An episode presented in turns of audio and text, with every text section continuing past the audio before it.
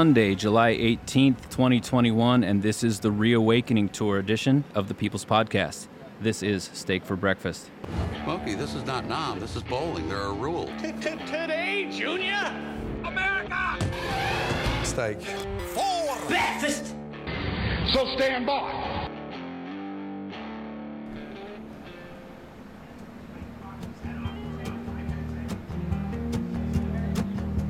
Here we are, day sure. two. Clay Clark's Reawaken America Tour, Anaheim, California. I laid I'm Roan, and I'm here with my guest, and look on lovely co host Noah. What's up? How's it going? Well, here we are again. A little less uh, hot in here today. It was warm. We're talking about the temperature, not the uh, level of guests we've interviewed so far. That was a high level. Uh, yesterday was pretty amazing. Yeah, it was pretty solid. Um, there's a huge supportive staff here that Clay Clark has put together. Um, Tanya, who's one of his, I guess you would call her top level assistants, has done everything in her power to try and shuffle us just about everyone that's come through. Uh, we've talked to most. Saw General Flynn yesterday. He kind of walked through with his security detail. Um, exclaimed at the top of the stairs how hot as balls it was in here, and basically said later Sucks losers. you guys. Yeah, and took off before he spoke. But he spoke speaking again today, and maybe he'll circle back. Uh, we also saw the uh, Knicks' favorite speaker, probably Mike Lindell. Yes. Came up yesterday looking as uh, disheveled as ever. And, uh, you know, he was kind of hounded by the Epoch Times and uh, One America, but hopefully today we're going to uh, at least bring you guys some audio of him speaking. You get a little ruffled when you have a fervor for the truth. Yeah, that's that's true. So, but uh, we, we we had some awesome sit downs yesterday, and we're looking forward to uh, having some awesome sit downs again today. So, we'll uh, hope that you enjoy all of these interviews that we're doing, and bring in for you this week part two of episode 49, Steak for Breakfast podcast, and uh, stay tuned.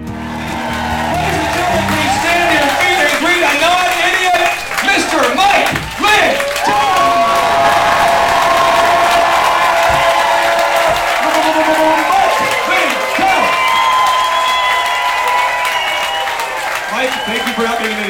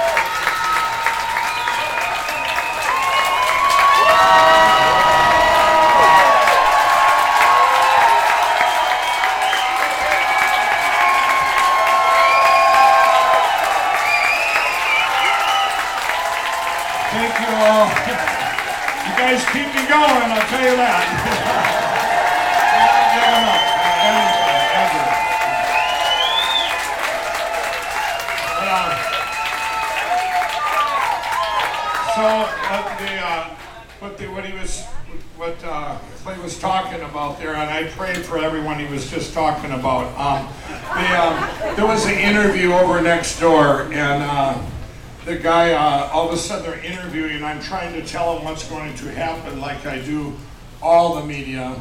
And once again, he took it down a road here and made it about something it wasn't. And I ended the interview very abruptly. And it wasn't, and, and you guys gotta realize, normally I don't do that, but I had to get out here to speak. Um, normally, I would sit there on the phone with the media for an hour, hours at a time. You could call, I have every media outlet, I think, in my pocket, from Jim Acosta to uh, Swinnet, the Daily Beast, all of them, and they'll call me up to get a some soundbite or story, and I'll keep them on the phone for an hour going, telling them all about the cyber attack, about the election, and, they, and then I make them go through it. I make them go watch my videos before I talk to them. So, and, I- and I want to tell you, there's a couple things there. You can thank, I want to thank all that media because without them, we wouldn't be talking right now because that's the only, that's all I had. I didn't have Fox. Where is Fox? Does anybody know where Fox is? You know, so I didn't have Newsmax. You know, we had the great OAN, but these outlets that attacked me every single day, they served a purpose, you know, just like when they attacked Donald Trump in the summer of 15. I mean, that's, you know, this is, you know, when uh, it, it rose up, what reality was, well, They attacked me every single day. They called me up going, Mike, you lost your Twitter account. You lost your My Pillow Twitter. Did you hear about China and the machines? And, you know, and then I would make them listen to me for an hour before I'd answer their questions. So, uh, but that's what we're in. And when it, when the, the actually the interview ended when he was, I, I started to tell him there's this big narrative in our country of racism is just a farce. You know, I can. It's the biggest lie. It's part of the big lie. They're trying to divide our country. And I'm going to tell you a story. I'll tell you, I wasn't, I, you know, I wasn't going to go back there, but I'll tell you a story. I lived in Minne, Minneapolis, the heart of Minneapolis, and I lived there for a couple, well, I don't know, for months, but this I've been up a couple weeks, and I'm going to tell this story, but I'm going to tell it a little different way. Um, I had been up. I was a crack cocaine addict, and I was, uh, I was up. I come out of the bedroom. I'd been, I'd worked out for my arrest. It's been a, been about two weeks. I've been awake, and I walk out in the in the room, and all three of the drug dealers, the biggest drug dealers, are standing there that control different parts of Minneapolis. And I said, "What do you guys know each other?" They go, "No, they knew of each other." And I said, uh, "I said, well, what are you doing?" He says, "We're cutting you off. Um, you've been up for two weeks." And I said. They said, What is this, an intervention? And he said, Call it whatever you want, Mike. And two of them left, and I find out, I find out later that one of them went down to the streets and said, If you see some crazy white guy with a mustache, don't sell him any crack or we'll kill you. And uh, so the one guy, the one guy that stayed with me, he finally fell asleep, and by that time I was carpet farming, scraping my pipe, and, and uh, and he, he's, he's sound asleep now, and I sneak down to the streets of Minneapolis, and I couldn't buy crack anywhere. I mean, they're coming up to me going, it's you, I'm not selling you any crack. I'm going, and then I'm, I'm offering them more money for less crack, and it, still, it didn't matter. I went out blocks and blocks. They had gotten the word out, and, and uh, I got back upstairs at 2.30 in the morning, and here's what he said to me. He goes, man, you've been telling us for years that this My Pillow thing is just a platform for God, and you're going to come back someday and help us all out of this addiction world we're living in. Now, these were all black guys. I was the only white guy down there, okay? So here's it, and I want to tell you, uh, you know, I do have, and two of them work for me now. They're born again Christians. And I have the LindellRecoveryNetwork.org. I'll tell that out there again. Anybody out there immersed in addiction or whatever, but I want to tell you another story about Chicago. So I, a couple of years after I quit, I was doing an interview in Chicago, and it's a, it was a black radio station, and I'd been interviewed by this gal, and she, uh, and she starts in on me. She says, uh, um, I said, you know, tell us about, you know, your, your experience in the inner city. I said, well, I, I said, I'll tell you what. I said, everybody's either addicted to drugs or dealing drugs or affected by drugs. And she goes, You're stereotyping. She made it into a black thing. And I go, and I said, Listen, other than my one drug dealer's mom, who was a nice Christian lady that prayed in the corner for us, I said, That's my reality. Well, let me tell you what happened in that in Chicago. I think every person in Chicago called into that station and said, He's right, what are you talking about? And she had to have me back on her show and apologize. And uh, because it's real, you know. It's real. We're all, and that's what they're trying to do now in our country with this, starting with the big lie, which is the big lie of this election. They're trying to divide our country, divide up Democrats and Republicans, and liberals and conservative, black, white, yellow, it doesn't matter. Well, let me tell you about my pillow. I have 2,500 employees, probably 500 are liberal Democrats, every race, every single race. We have uh, in fact, I think somebody was coming at us the other day because we didn't have enough white people. Seriously, you know, seriously, you know, it was it was someone actually brought that up. They come after me for everything, you know, and um, so and what we've become is like a big family because we know the common enemy. The common enemy is evil. The common enemy, we've been attacked by China in this cyber attack. I'll tell you in a minute. And this is uh, this is an attack. Of, this is the people, when, we, when Clay was just out here calling you know, these people idiots, let me tell you, a lot of them, a lot of them aren't idiots. They've been brainwashed by the media. They've been brainwashed by college professors that have told people that socialism is just having a cup of coffee with your friend. It's not. It's an evil gateway to communism, and that's where we're at now. And these, uh, and, where, and where we're at, you know, I was the media you know, that, that the, the brainwashing they've done, and they, you know, I just did, did another one yesterday besides this one here. And one of the ones I did yesterday, they think I'm not onto them. It's like, you know, they try these little questions. I'm going, you know, why don't you just ask me this, but you're going to hear what I have to say, and, and uh, you know, let's go back and forth. Let me tell you what just happened. Um, I don't even have a slide for it. I spoke here yesterday, and I told, uh, I told you all about the cyber attack the election fraud. And, we, and, I told you back then, all the work that I did in November and December and said this had to be done by machines, right? And all the lies that came out of there, like Bill Barr saying that, uh, you know, oh, it's a, it's a great election, there's not enough to overturn the election. You had Chris Krebs saying this, and we talked about in the middle of the night 100,000 votes being dropped in Michigan. I want to pull up the first slide. I want to show you what the media did today. Um, Okay, this is uh, this is uh, this is before what the media did. Now this is an attorney, a, a U.S. attorney, where Bill Barr told him not to investigate election fraud. Oh. Okay, this is what I'm going to do with my platform. I'm going to expose all the people like Bill Barr that have lied to the American people.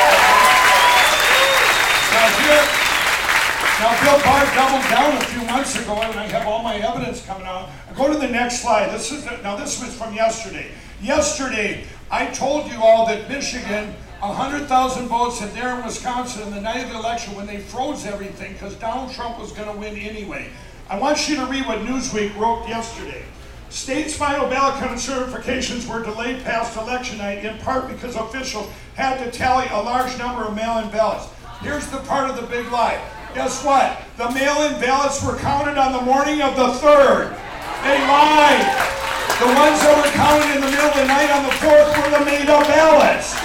Okay? And, and, and uh, uh, I will say this, there was one state which counted them the whole week, and that was Pennsylvania because they broke so many constitutional laws so they could count. They had 1.7 million mail-in votes, but they say 2.4 million after the week was up got mailed in well, to 700,000 votes. They needed, Donald Trump had a million vote lead, you know. But we're on to, I'm just showing you what the media does to brainwash. This is what they're doing. They're brainwashing you there's racism. They're brainwashing you there's no election fraud. It's brainwash, brainwash, brainwash. And what's the third slide? I even forgot what that is. Oh, here's one. Okay. It's Mike Lindell and Steve Bannon. Now, this is true. Now, this is true.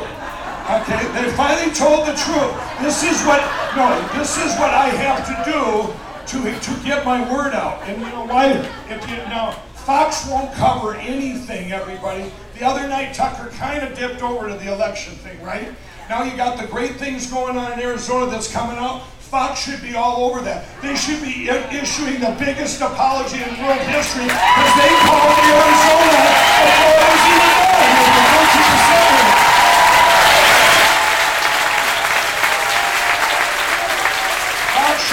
apologize to the country, to Arizona, to the people, everybody.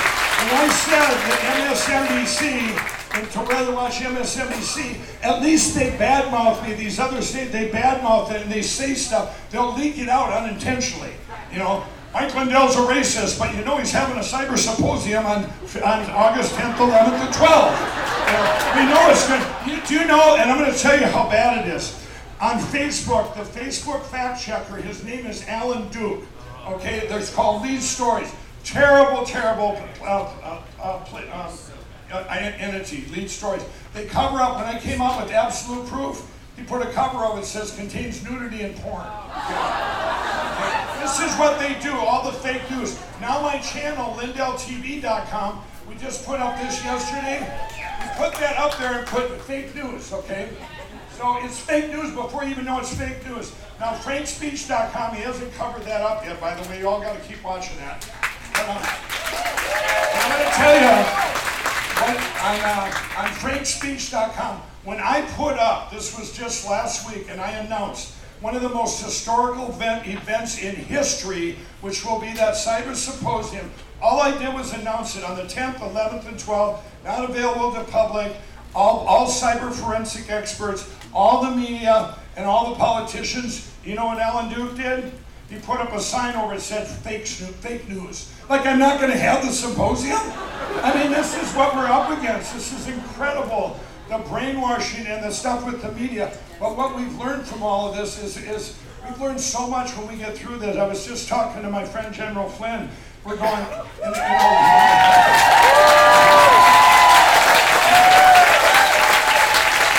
when we, when we get through all this, everybody, and uh, which we will, the, you know, there's so much hope. I'm here to tell you. But when we get through it, there's a lot more to it than just getting Donald Trump back in by this fall. Easy, okay?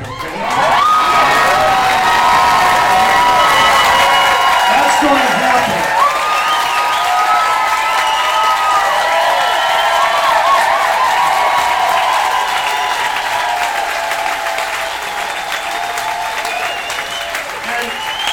you know what the headlines are going to be? The headlines are going to be this. Mike Lindell retracted his statement and now he says fall. Okay?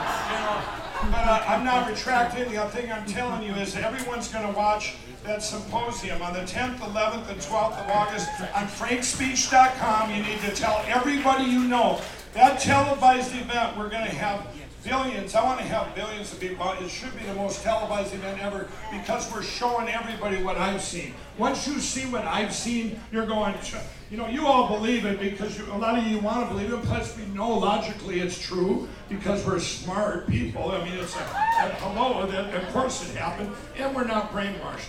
But the interesting thing is 30% of Democrats now believe that it was a cyber attack on our country because the numbers are staggering.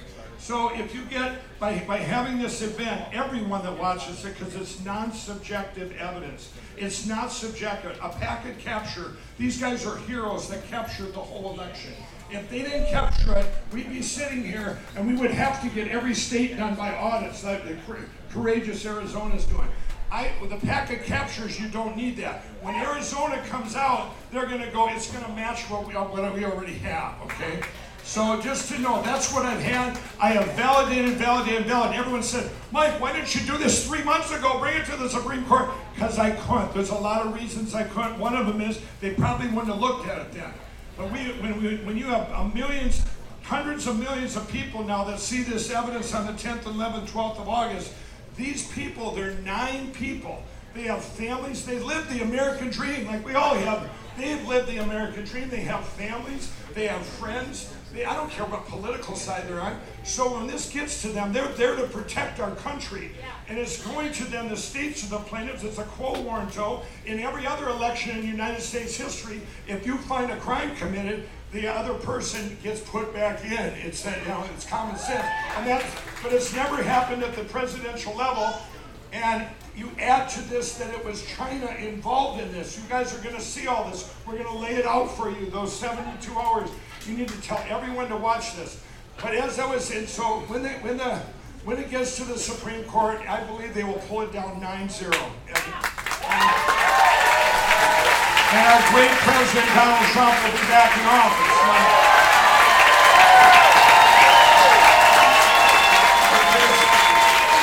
back to, back to what I was talking to General Flynn about. If, if they, the aftermath of this, okay, when we get out there, we're going to get out to this beautiful place. But to get to that beautiful place, it's not just Donald Trump going back in office.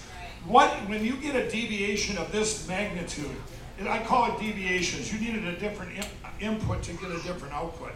This a deviation of this size, the biggest crime in his, in history, because it's a crime against the world. What happens here, it's going to the world. It's over. So when this gun unfolds, what did we learn from this? You know, this was on God's timing, everybody. We learned what? These brainwashed people that went through our colleges that said, uh, you know, socialism good, they're learning now going, no, it's not too good. It's, it's evil. And then we've learned where the corrupt politicians are.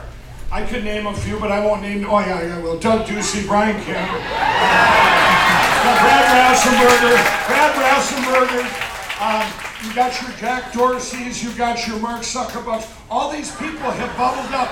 These people have they have explaining to do. Maybe I'll give them a break and I'll say, okay, they're not going to prison for too long.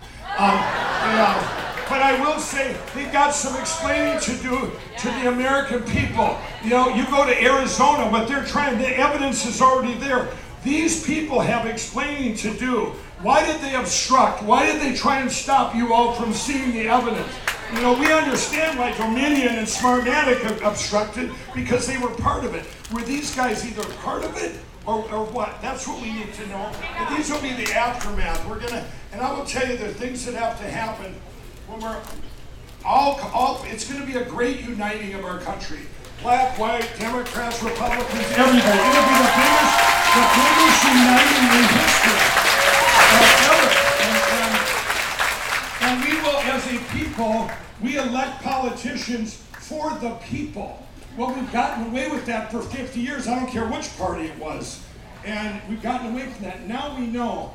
I know I got thrown into this political thing uh, back in the summer of 2016 when Donald Trump invited me to meet him in a private meeting. Since that day, I'm going, wow, politics affects everything we do, every single thing. And I'll tell you, if you go to, I'll bring you to a happy spot of December of 2019. It was Merry Christmas. All of us have got, it was great. Everybody was uh, um, celebrating. Uh, economy was an all-time high. Consumer confidence. Entrepreneurs were pursuing the American dream because they had a safety net of a job. People went out with no fear. It was amazing. Uh, but they certainly weren't looking for a praying about. They were looking for God because things were so great. But to get us to that point, we got there by political decisions. Even if you didn't like Donald Trump, decisions were made. He has a gift of problem, solution, and what will they manifest to? That's what our power to help all people, not just some people, okay? Not just some people. And he had done he had done more for the church, more for Christianity, more for blacks, more for Hispanics than any president in history. And but these were these were common sense solutions, everybody. These were common sense solutions. Now I see how really politics should be easy if you got a smart businessman or a smart person and go, okay, here's a problem, here's a solution, but you better know what it's going to manifest to to help people. Now, what I've learned in what we have now, and we're all seeing it come, come popping up in both sides, uh, is they have political agendas or personal agendas. That's it. I can count on one hand Donald Trump and maybe five other politicians I met that are 100% for the people. All people all people. So we got to elect. We've got to have a, we've got to have a new election process. Which, by the way, we're going to reveal that on the symposium on the 10th, 11th, and 12th. We're going to reveal a way where there's no machines. Too bad we can't to vaccines.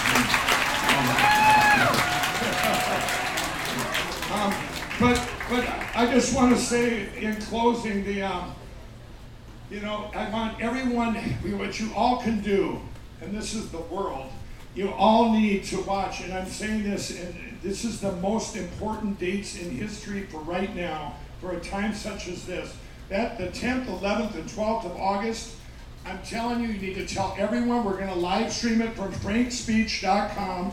There'll be all other media there too, but we're going to live stream it 72 hours. So your friends can tune in anytime. Anytime they tune in, I'm going to have cameras going. They can see for themselves. They can hear it. The media is going to be going to the cyber guys going, this can't be true. Really? What is this?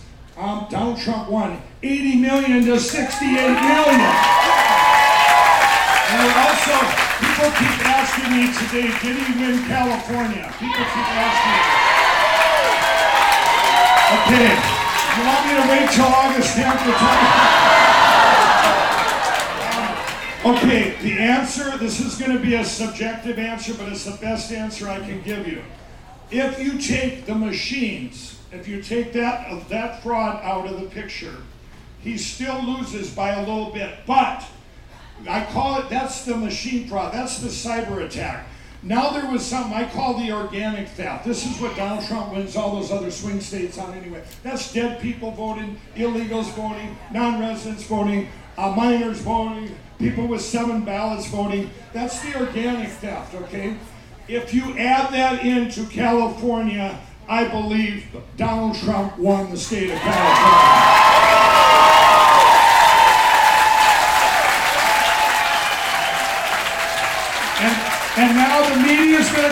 All day tomorrow, and I can tell them about China attacking our country through the machine. And, and in closing, I just want to tell you all, this is uh, for me. It's been it's been all of you. My faith in God has given me, you know, I go out with no fear. My company, my 2,500 employees, they all thank each and every one of you, the support you've all given us. But most of all, is all of you and all of our country for that matter. And when they see me or whatever, they're going, keep going, you have the platform. I'm speaking for all of you. I have the platform, and I'm not giving up and backing down. We're bringing out there. But, but it,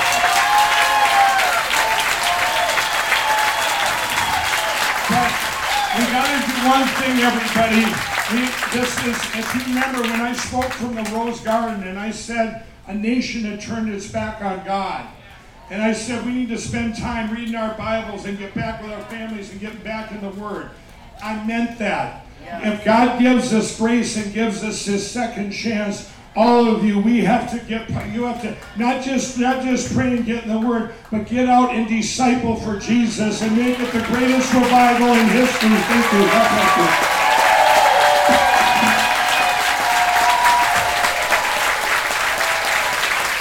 Ladies and gentlemen, one time, let's hear for Mike.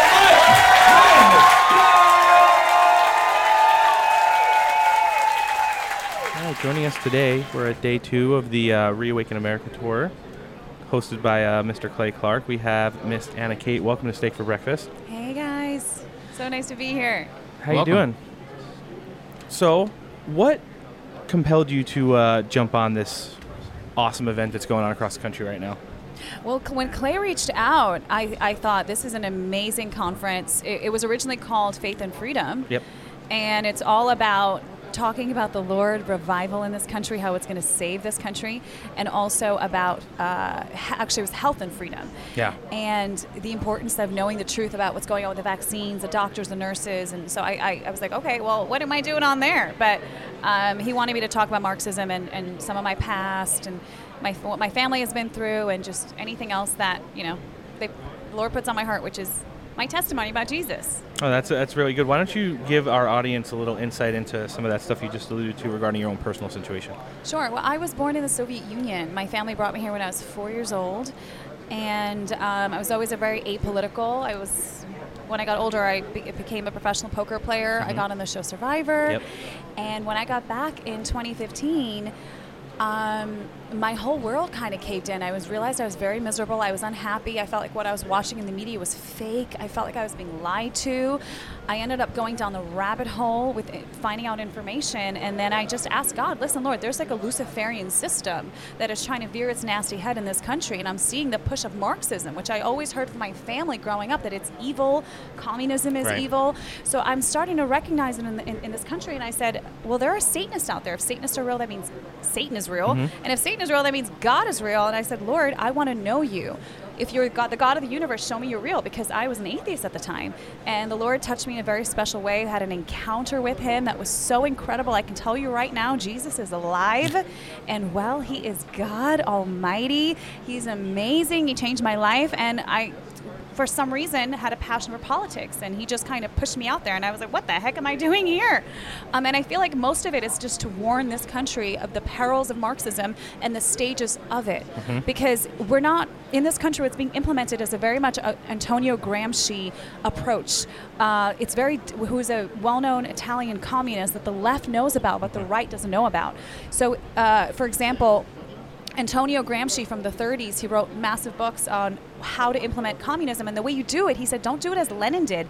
Lenin used a very violent revolution Right. and then re educated people. He said, no, no, no, no, no. You do it peacefully. You have a re education first. You, you indoctrinate them, you radicalize them, you militarize them, and then they have a violent revolution. And you, you train them, you know, in their stages, and you, uh, you in, infiltrate at every level. Right. Schools, the Constitution, the forefathers, and and so Oh, sounds like a lot of the stuff that's going on right now. yeah, Yeah. exactly. And he was brilliant. He was nefariously, demonically Right. brilliant because he said, with the way that you take over a country and turn it into a communist country, you have to find out what is the most important parts of that country.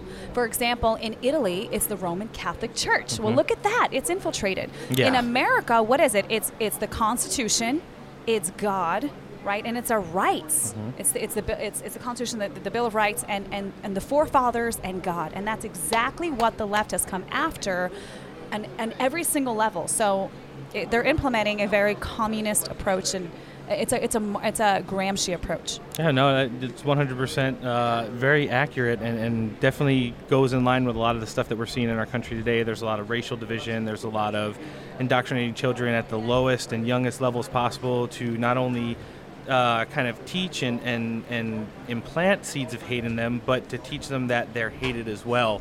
So it's like not only do you hate yourself, but then you hate everybody else. You're trying to spread out and thin all demographics of the population as much as possible to where they may become at some point government reliant. Imagine that. Kind of a little test run with COVID, making people just get free money over and over and over again and then feel like they don't have to go to work because the free money they're getting was better than the money they were getting while they weren't working. Yeah. I, was- Um, I was actually just in a restaurant right now for breakfast, Uh-huh. and the food was taking an hour, almost and a half to come out. And I'm like, "What is going on here?" They said, and then the, the waitress came out and said, "We apologize. We only have two cooks in the kitchen because the rest of them are enjoying their unemployment." Hmm. COVID checks, and I said, "Uh huh." And apparently, it's all over the place. Yeah. Delicious COVID checks. Oh, that's California for you. yeah. The Um, laziness. The, and you know what? In the Bible, it says, "The lazy come to naught." Hmm.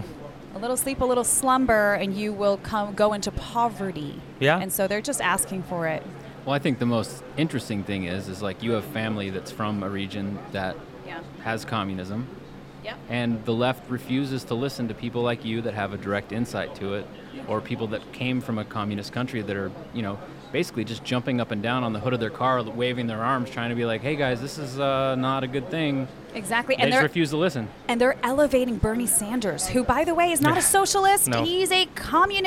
Yes. When he talks about the breadlines, my mother was on a breadline for years when I was a child. She would stand in the middle of the winter I don't think there's anything wrong with the breadlines. There's nothing wrong with it. It's it's for against the rich. No, you're a moron. Yeah. It's it's it's to keep everybody poor and dependent and miserable. My mom was on those breadlines for eight to nine hours every single week in the dead of winter. A lot of times, obviously, because it's freezing in, in Russia. So like the legit, the legit would- file photos, yeah.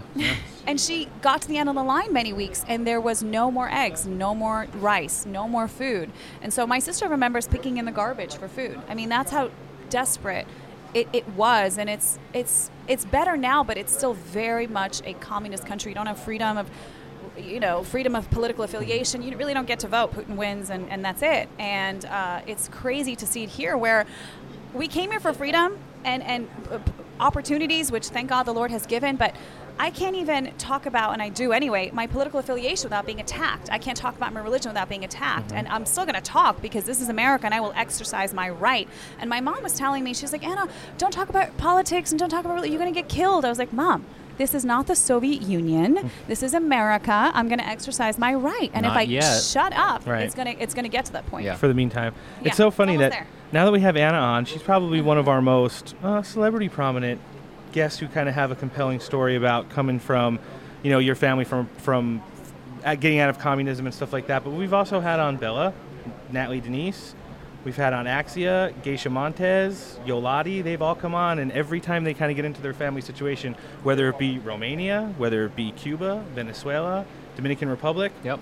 All sounds the same. Red lines, death, despair, government good. control. No yeah. rights, no human rights. Nothing good at all. It's, it's just kind of uh, pretty funny how that all doesn't matter where you come from in your corner of the world, what you bring to the table as far as the actual story of it seems to, you know, reign supreme. And, and what we need to do is send the left to go experience Cuba for like an hour. Not I'll, I'll trade. And I'll leave 'em trade a lot of my left people for a bunch of those guys over there waving Oh. American flags. Anyway. Seriously, I'm telling you, immigrants understand. They understand, and they a lot of them fight for this country. Yeah. Because they know they're like, no, we came here for freedom. Don't let it go to waste. Like this country is worth fighting for. I don't care if I get killed in the process. No, it's it's worth true. fighting for It- and giving your life for. It's funny that the head of DHS right now, Alejandro Mayorkas, is refusing uh, Cuban refugees trying to come over by boat when his mother, who was a Romanian citizen, escaped Nazi Germany, went to Cuba, and when the communists took over, she got on a raft, and immigrated to the United States,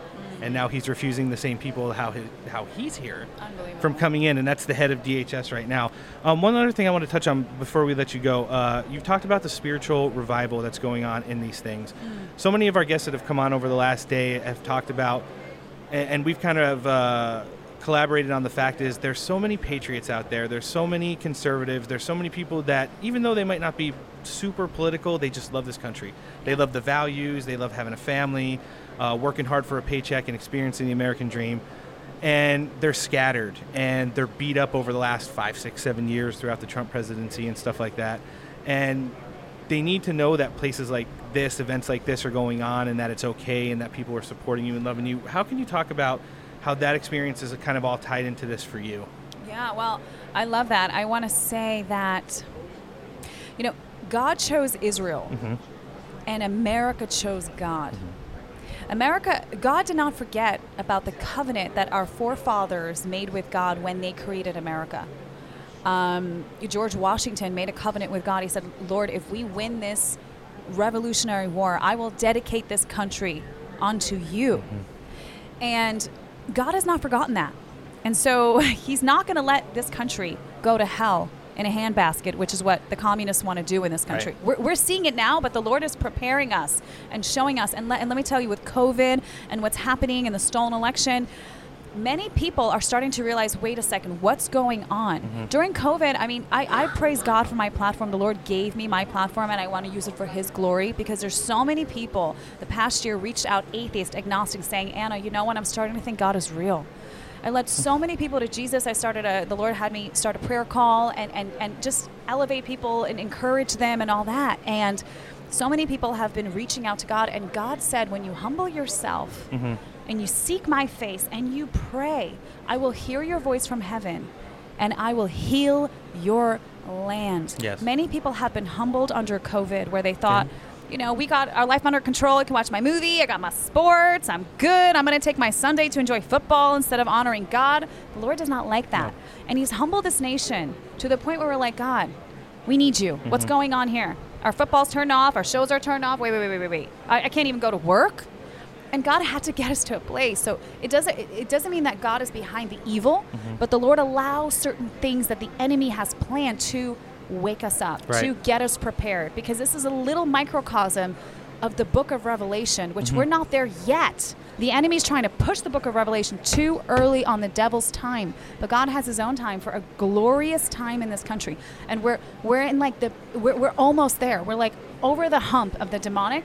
Because I do believe that their communist approach here, it's going to fail. Oh yeah. It's going to fail, and it's not going to be because of men doing. It's going to be because God is going to pour out on this country. There's a promised great harvest, a third great harvest, that people, billions of people around the world, will find Jesus before His return, and everything goes like really bad right before His return. Yeah. And so um, this is a really exciting time. I, I- I know, looking at you know what's going on, but the Bible says we walk not by sight, we walk by faith. And I know what God has spoken. And so I'm like, Lord, you're going to do it. Trump is going to be back eventually. Yep. It's going to happen. Well, I'm not talking about 2024 until we fix 2020. Let me Right. say that. No, same- So same here. It looks impossible, but I'm like, no, Lord, I know what you said. You said two terms for this president, and all your your rightful prophets have said the same thing, and they not have they have not backed down. They double down. So I'm like, Lord, it's all on you to save this country because let me tell you, Donald Trump. As much as I love him, he's not my savior. No, exactly. That's that's one of the key points that we try to save out. He's he's kind of a He's like a like a representation of the movement, but he is not the movement. Yes, and he can't do it alone. No. When he got in there, everyone's like, "Okay, we're done praying. Okay, we're good. We're, he's going to save the world." Uh, we have to keep praying for him. Are you kidding me? The, look at the attacks on his life. I mean, many people don't know how many attacks were on it. There was like over 24 Oh, attempts, I'm sure. assassination attempts on his life. Yeah, and look at the team that he's kind of collaborated with now. I mean, all of these heavy hitters. We just heard Mike Lindell over in the sanctuary going hard on everybody and everything. General Flynn last night. You know, we've seen the. You were at the one in Oklahoma where Sidney Powell and Jim Yeah. Caviezel and and Lin uh, oh my gosh, we've played the Lin Wood's audio on this show so many times. Which, which, by the way, listen, I love Lin Wood. I was like standing there. Someone like sent me a picture, like Anna, you're doing Illuminati sign. I'm like, what? Like this is how I hold my hands. Like I hold my hands like.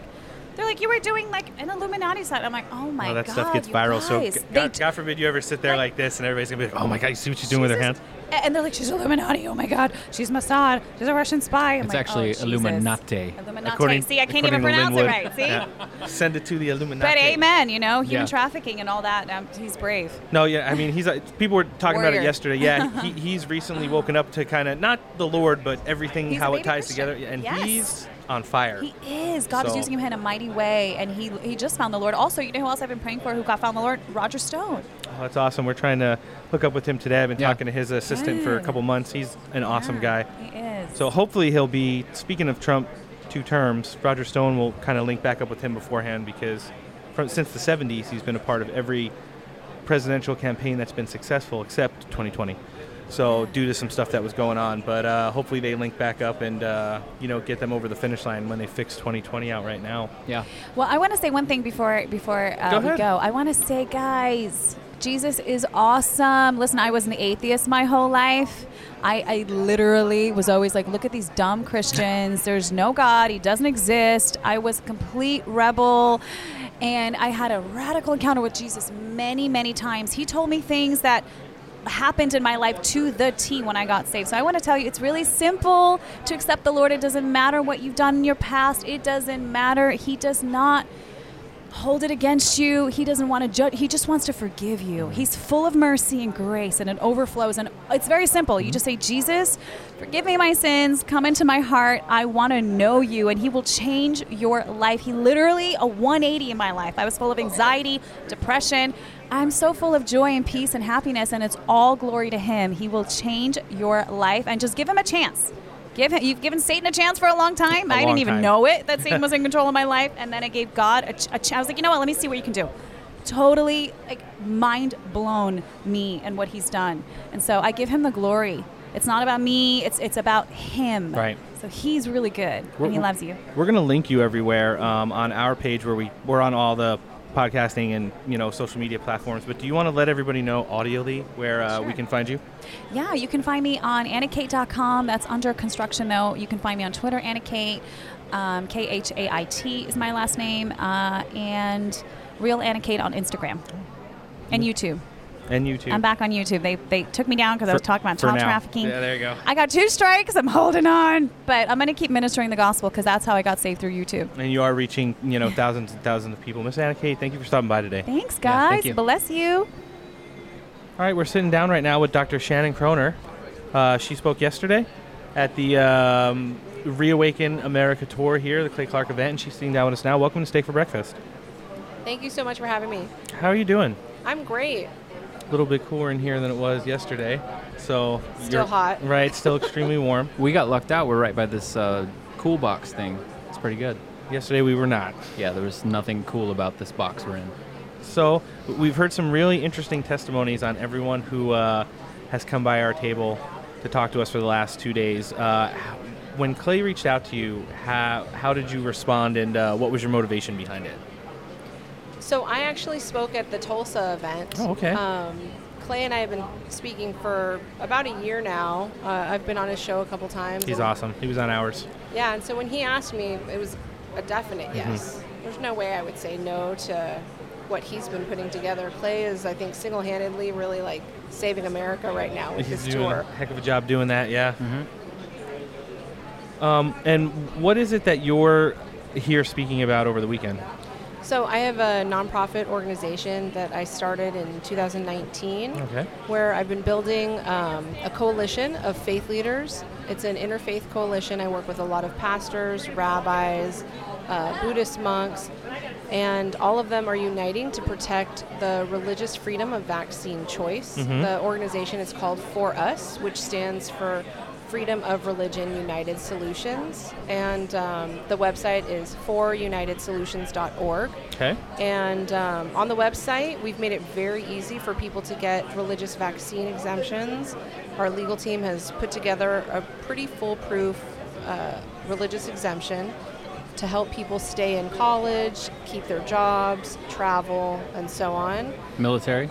So military is what I'm working on next. Nice. I've got Perfect. Really, like really big plans for the military. I've been, uh, uh, let me tell you, I get emails from military all the time um, wanting my help. And so right now I'm, I'm working on that. So hopefully in the next like month or so, That's perfect. I will have something for the military. That's good. Well, you, you say you're doing all of this work. We think it's awesome. That's kind of the narrative on this show that we believe the vaccine was created as an alternative method to things that actually work. We've had so many doctors on here, uh, everybody from Dr. Bartlett to Stella Immanuel over the last two days who have kind of gave us their testimony and all this stuff. We have to ask you, there has to be some pushback from different entities coming from every direction. How's that struggle been in regards to trying to get these exemptions for uh, people through, um, you know, the religious side of it? Well, in terms of social media, I keep getting deplatformed. Imagine Uh, that. You know, Well, I'm that's, their, that's their strongest weapon is Right. silence. Yeah, I'm constantly silenced and censored. Um, I just, my Instagram account was just deleted a few weeks ago. Ours too. The big Yeah. purge weekend. Yeah. So that's, I would say, that's the biggest pushback, you know, from the, the big people.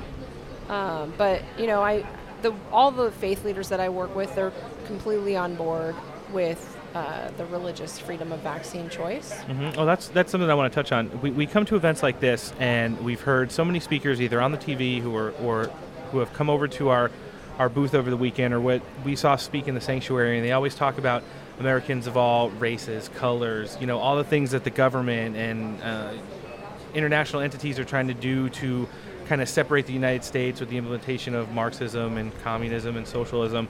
Um, you go to events like this, and it's it's hard to find two people that really look the same.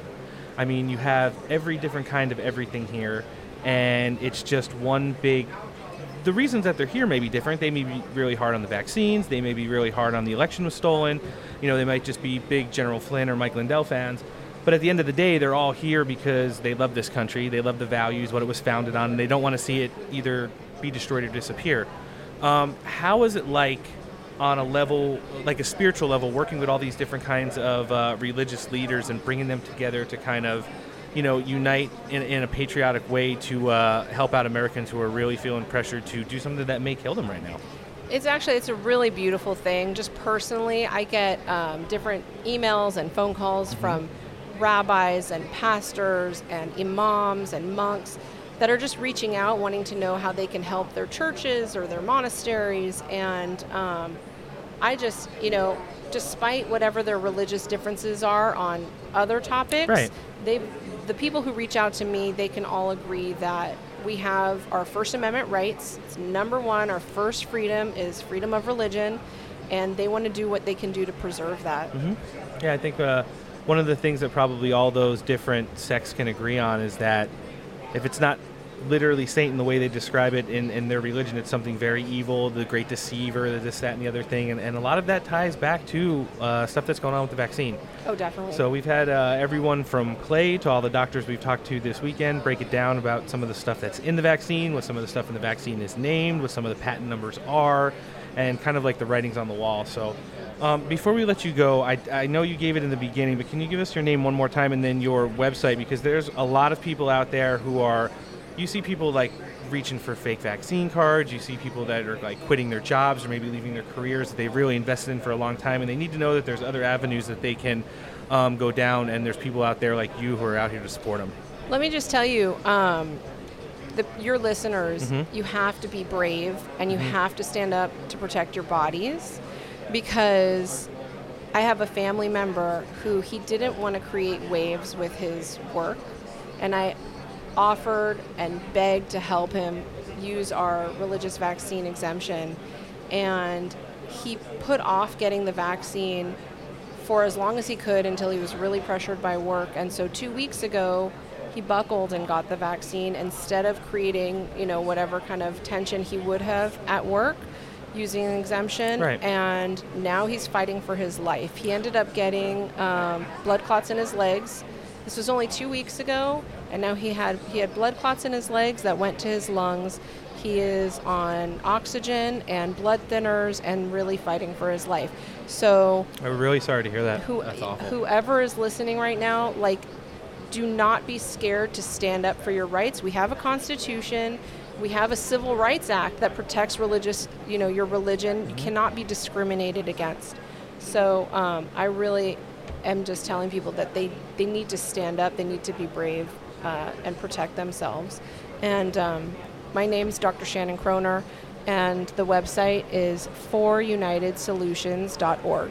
Yeah, well, we're going to definitely link this in uh, this episode when it airs, um, probably by midweek this week, and I can guarantee you, you will be getting a lot of traffic from our corner of the woods. Yeah, I have a feeling I know some people. every, everybody from one of our hosts all the way up to a lot of our listeners have expressed the same fears and concern every time they come on the show. Even more some of the prominent, uh, like famous guests. Yeah. If they're not 100% against it, they have a really big uh, apprehension about because of their career and this messing it up and their family and stuff like that. So, yeah, it was really awesome that we got to sit down with you today, and uh, we wish you the best in your continuing fight for this. Thank you so much for having me on. Yeah, thank you. All right, joining us now is Dr. Eric Nepute, and uh, he's at the uh, he's live, and he's going to tell us a little bit about himself. Thanks for joining us on Steak for Breakfast, sir. right on. I appreciate that. So, uh, first of all, great to be with you guys. Uh, excited to talk to your audience about what we got going on. So, obviously, we're we're here at the uh, uh, reopen, uh, reawaken America tour with Clay Clark and the and the and the crew here in California. Uh, so, I'm one of the f- most people know me as one of the first doctors that's kind of come out and talked like, Right. hey, this was not COVID is not as big of a deal as what we thought it was. Okay, uh, talking about prevention, talking about treatment, talking about early treatments that people should be doing. Uh, I come from a pretty unique background. I've got um, 20 years of private practice. Uh, I own multiple practices. I they're all my offices are all family. Um, uh, preventative wellness practices, right? So I've got medical doctors, chiropractors, nurse practitioners, etc.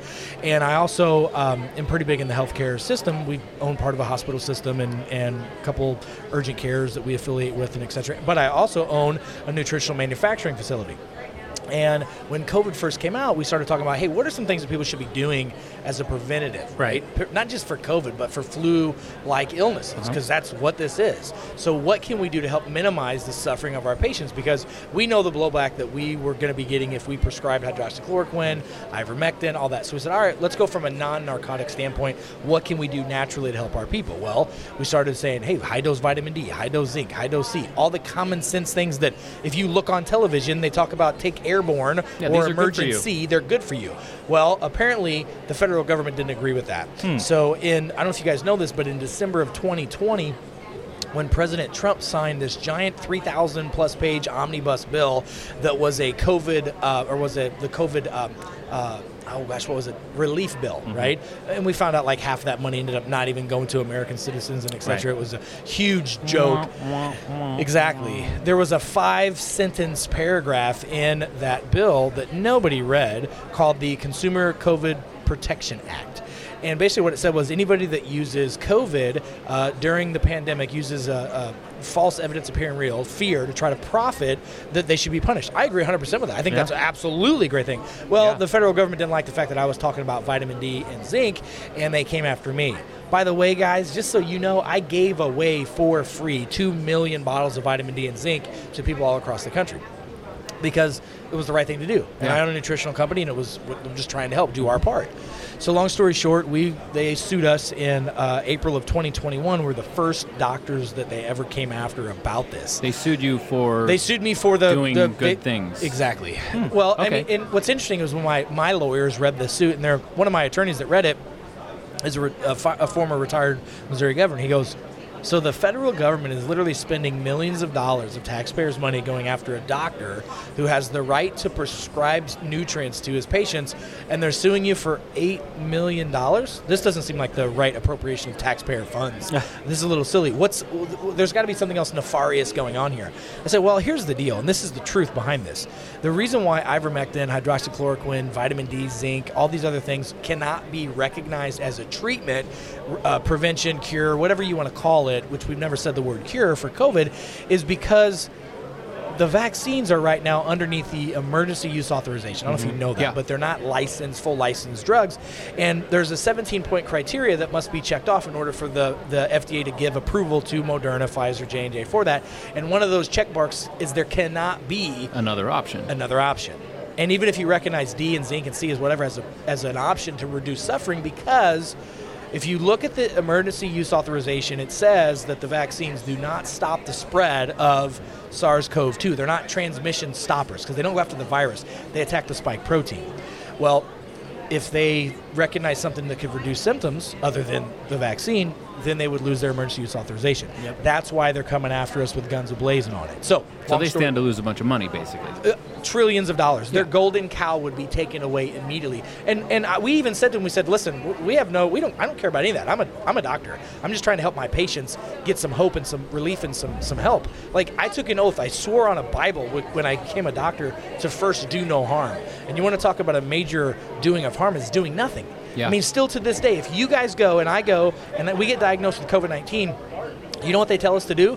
Go home, uh, take a Tylenol if you if you don't feel well, and just pray that it doesn't get worse. That's literally after spending eight trillion dollars on COVID. That's the solution we've got, because the only thing that they want to push is this vaccine. So that's kind of where we're at. So we actually pushed back against the federal government. They wanted to walk away and separate from it, obviously for good reasons, Right. Because it's just stupid. So anyway, we um, sued them back, filed sanctions against them. So now I'm a doctor that's suing the federal government for taking away my First Amendment freedom of speech, for um, for basically interfering with my doctor-patient relationship. And by the way, how many how many lives were hurt by this? Right, by Oh, not yeah. being able to talk about what you can and can't do. You know how many people have come up? I'm talking hundreds of thousands of people have emailed, called, and came up to us and said, "Listen, here's the deal. If we wouldn't have listened to you and other doctors that were giving us solutions, we would be hopeless, depressed, and didn't, wouldn't even know where to turn right now." And that's so that's where we're at. So it, it's just it's it's insane. If you would have told me if you would have told me two years ago that I would be getting sued by the federal government for talking about vitamins, I'd be like, "You're smoking something. Let me try it because Yeah. it doesn't make any sense." So you better sue Amazon for selling them. Yeah, exactly. Exactly. So I want to I want to read something that, that came out over the last 24 hours. Okay. Um, this is from the uh, this official WhiteHouse.gov website, and this is from the mouth of Miss Jen Psaki. Okay, this ought to be good. Yeah, Circle of- back. Right. Some of the misinformation is doing and misleads the publicly to falsely Mm-hmm. alleging that mRNA vaccines are untested and thus risky, even though many of them are approved or and have gone through the gold standard of the FDA approval process. 100% complete lie. Wait, what? No, this is this is. You're 100% right. Yeah. So so listen to this, and, and a lot of people don't, for whatever reason, people just aren't read as as well read anymore. I mean, there was a there was a novel that was produced by Orwell in 1984 that talks about this very same thing. It's Sure called was. one of the things they talked about was called doublespeak. So so I could punch you in the face, and you would go, I can't believe that you used your face to hurt my fist. I mean, it's like, are you kidding right now? Right. That's what the federal government's doing. The um, Surgeon General came out on Thursday of this last week and said, put out a report on misinformation. They're doing exactly what they're trying to tell people that's wrong with the world. They're coming out saying, well, you can't use fear to profit off COVID. What's the vaccine policy doing? That's what they're doing. Exactly. I mean, it's real simple. This is a marketing campaign. People are moved towards pleasure or away from pain. Well, they tried to pleasure them by giving them free cheeseburgers, you know, uh, vouchers to go to Six Flags, Krispy Kremes. Krispy Kremes, a couple million dollar lotto tickets, right? All that. Well, that didn't work. So now they're going to move them towards pain. If you don't get this, you don't get that. Yeah. Right? You can't work, can't go to school, can't get a job, no freedom. So now they're they moved away from pleasure. Now they're moving towards pain. I don't know how more clear you can make that. I mean, we're living in some crazy times. I also feel very exciting times, but there's we're in the middle of a revolution right now, and Oh, we're yeah. not fighting with bullets. We're fighting with words. This is what we're doing right now is helping educate, inform, inspire, and motivate people. And all we want to do is give people the opportunity to make up their own decision. I got to be honest with you. I don't care what people do, as long as you know what options you've got. Right. right?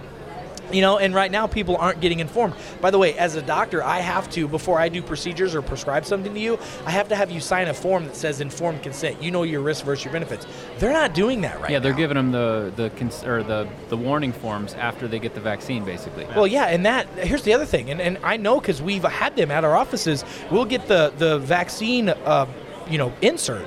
It'll come in the package. We open up. There's nothing in it. It's blank. It's blank. What? Yeah, it's, It doesn't have contraindications. Doesn't have. It doesn't have what's in it. it's, It's, huge- blank. It's big as half this table and it's blank. and and so It's, not FDA approved. It's not FDA approved. They so can't So put they still, warnings on they it. still send the packaging. Yeah, the paper's still in there. It's just blank Blank. because of exactly what you just said. Because it's not FDA approved, Yeah, so they they, can't- can't. they can't put all on their there. warnings Why on would it. they just not send it? Like, because it looks more official to have the envelope You in know, you know, and, and here's the thing too that really the, everybody that I talk to about this movement, they say, well, how come, how come these federal governments or nobody's being held accountable for their their misinformation. Right. I mean, you've had Rand Paul call out Dr. Fauci and have the receipts right there, and, Yeah. and just no accountability, no nothing. What would happen if you and I went in front of Congress and we perjured ourselves? Jail. Yeah. Oh, Where's yeah. he at? Believe He's it or back not, on TV. jail. He's Yep. back on TV telling people to put a mask on again. I mean, Yeah. are you kidding me right now? Like, at what point are we going to say enough is enough? And that's all. I, that's all I'm saying. Like, again, the whole idea. uh, uh, First of all, as an American, I've got the freedom to speak about what I want to talk about. But as a physician, it's my job to help as many people as we can. I mean, we literally have had over 400,000 people use our program, our recommendations, all this stuff.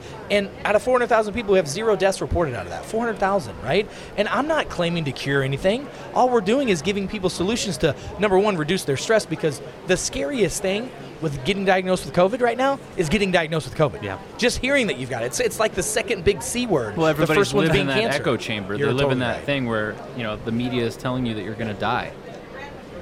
Yeah, and just so you know, uh, according to the statistics, you're not. I mean, look at this. If you're under the age of 50, your survivability rate is 99.98% survivable. I like those odds. I like those odds too. If you're under the age of 30, it's statistically zero. And if you round that up, still zero. Yeah. Just so you know. So they're push they're trying to force this on children right now. Terrible. A horrible idea. There's no long term. By, by the way, I was I was at a, a town hall meeting. and One of the board members is a medical doctor, and I got up and talked in opposition of you know vaccines and mandates and da da da da. And and the guy says, "Well, you know what? You don't know what you're talking about." I said, "Doctor, have you read have you have you read the animal trials?" And have you read the long-term studies on this vaccine? And the guy gets up and goes, "Of course I did." And I go, "You mm-hmm. couldn't have, you liar, because There they don't none. exist." Yeah. You want to talk about mic drop right there? Boom. Most of these people have no clue. Their cranium is so shoved so far up their rectum, they don't know what's right or wrong. And then they're just doing what they're told because, I don't know, other than if they're just drunk with power, I don't know what it is, but it's just wrong. That's a huge part. Are of you familiar at all with the numbers of, like, say, the ch- people, children that are getting the vaccine? Are you are you familiar at all with the numbers of adverse effects that children are having? Yes, I am very familiar with them. Okay, I'd be like interested to hear that. Okay, well, let's talk about that. Did you? This is so crazy. So when they started going after 12 to 16 year olds as a whole and started looking at that age group, the number one symptom that started to come out was myocarditis. Yeah. Myocarditis is inflammation of the heart, which is heart damage. Yeah. Literally takes years off your life and life off your years. Literally does that. And so there was an emergency meeting called by the FDA and CDC to talk about the myocarditis. I thought it was interesting how there was an emergency meeting called for for two weeks from the time they called it. What kind of an emergency says we're going to meet in two weeks to talk about this, right?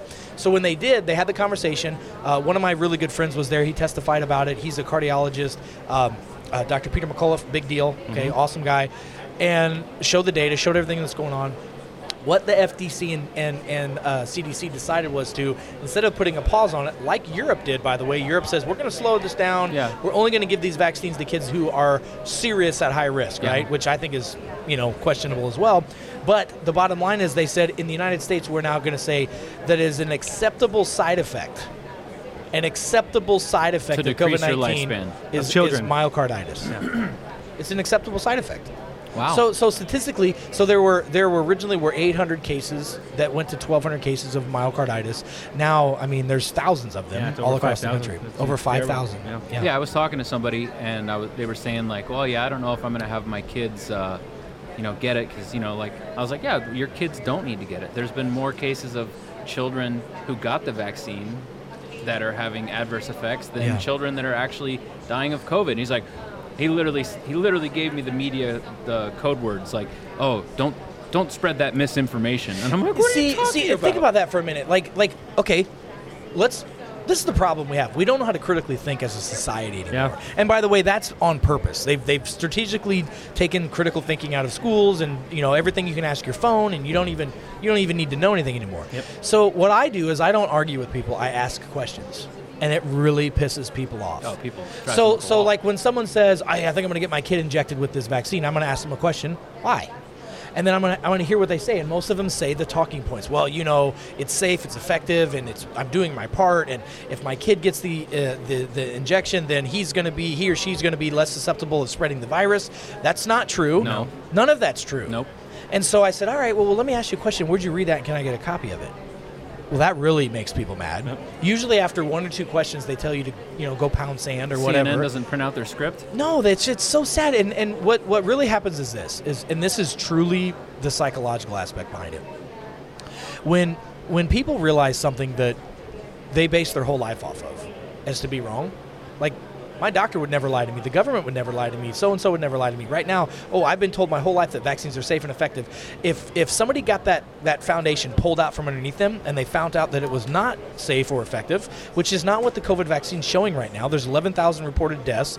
We have a whistleblower that's come out and said that's 45,000, not 11,000, and it has not stopped the spread of the virus, which is why you've got all these breakthrough cases that are happening now, which is the majority of cases that are in, in the in the world, and um, it's just not safe and effective. And so when you start questioning people, they they they don't know how to respond to it. And then when they realize that that one thing was wrong, then they have to start questioning everything else in their life they thought was wrong, and they Yeah. don't want to do that. Yeah, we talked about that a couple weeks ago, where basically, psychologically speaking, people, if you are if you admit to being wrong, it's like attacking the core of your being. Right. It is. It, it really is. We have to get okay with that. Like, you know, I don't know about you guys, but when I was a kid, my parents taught me a lot of things, and one of them was sticks and stones will break your bones and words will never hurt you. And the other thing that I learned was, you know what? The best thing somebody can do when they realize they're wrong is admit they're wrong. Yeah. That's it. What, what happened to that? So here we are today dealing with this stuff literally now where they're trying to shut down our country again because of a false narrative. By the mm-hmm. way, this Delta variant that they're telling people about, I, I think it's very important that your listeners understand this. There, there's been reports of anywhere between several hundred to a thousand different variants that have been identified. Okay, so Delta, Delta Plus, Lambda, all this stuff. Ligma. That's what they do. Viruses viruses mutate over time. Right, Okay? no. They mutate over time. It's called it's called um, uh, Muller's ratchet. That's what happens. And as a virus goes through the community, it gets less and it gets more infective and less deadly. Forty-five percent of your DNA and my DNA is your microbiome. It, it's part of our immune system. That's what happens. Like when when when a new flu strain comes through, like in 2018, we had a horrible flu season come through. We had more people hospitalized during that flu season and than we did even during COVID season. Which is fact we did, and we didn't have we didn't we had plenty of surge overflow and plenty of nurses and doctors and ventilators and all that and we and our body got used to that flu and now when it comes on you know what we get we get a sniffle and a cold and we move on Yeah, it's we- crazy We've talked to so many people. We, we actually have some friends whose family are in the medical field. They're charge nurses in big hospitals, and they told us, you know, some of the things they did to justify COVID was when they created like the wards that they were saying overflow. Let's say you have a hospital and the floor has 100 beds, they would dedicate three beds to be in Right. the COVID ward, and when you got your fourth patient, you were then over capacity. Right. So then they could justify and, and inflate those numbers to make it seem like it's a. But most of the hospitals that we went to throughout the course of COVID all seemed to be empty and operating full. They were laying off nurses and Yeah. cutting Well, doctor shifts in half. TikTok videos. I spoke. You're totally right. Uh, I spoke to the um, Missouri Hospital Association a week ago, and I called them and I said, "Hey, I'm getting ready to do a bunch of interviews. I need some data points on what's going on." And I said, "Well, how many Delta variants or how many how many people right now are getting infected and are having breakthrough cases?" They said, "Well, you know what? We don't really know because we're not keeping that data as well as we should." I said, "Well, that's kind of important. We should know that." Uh, we've asked the hospitals, but they won't give it to us. That's what the hospital association said. I go, "That's kind of crazy." That's weird. And and then I said, well, tell me about tell me about capacity because the governor just came out and said that we we're not uh, overflow with, with hospitals, we're not under uh, capacity with ventilators, and the guy says, no, we're not. There's actually a lot more non-COVID related illnesses going on now, and a lot more non-COVID related injuries in the hospitals, and that's what's bringing our you know our our uh, status up. Yep. And we're still at most of our hospitals between 30 to 45 percent less staffed than we are before COVID. Most of those people are still staying at home, getting a free check, and not coming back to work. And then they say in the very next breath that if you don't get this injection, you can't come back to work as a doctor or a nurse. When most of these people have already been exposed to the vaccine or to the virus, and the data out of the Cleveland Clinic says if you've been infected or been exposed, getting an injection can cause more harm than good. Yeah. They're not using any common sense with any. I always tell people it's COVID sense, not common sense time. So what what's the actual, I guess, fact on a natural immunity versus It's a great question. So here's what we don't know. We don't know we don't know how long, okay? But here's what we do know.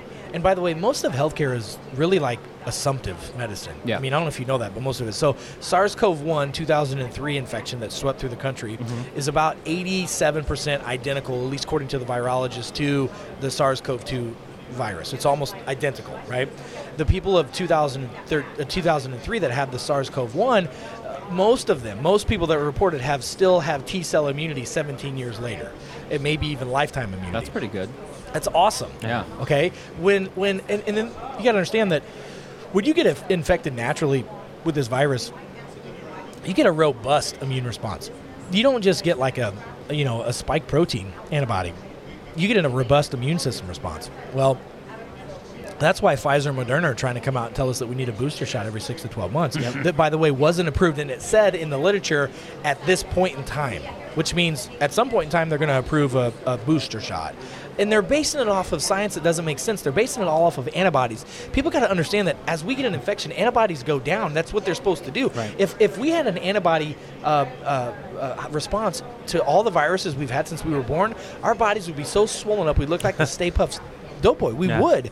And so those those antibodies go down, but the thing that's most important is your T cells, and most people aren't even measuring that. Most doctors don't even know what a T cell does uh, in relation to COVID anyway. So it's it's just it's it's truly insanity. So when you when you hear about that kind of stuff, you got to think, what's really going on?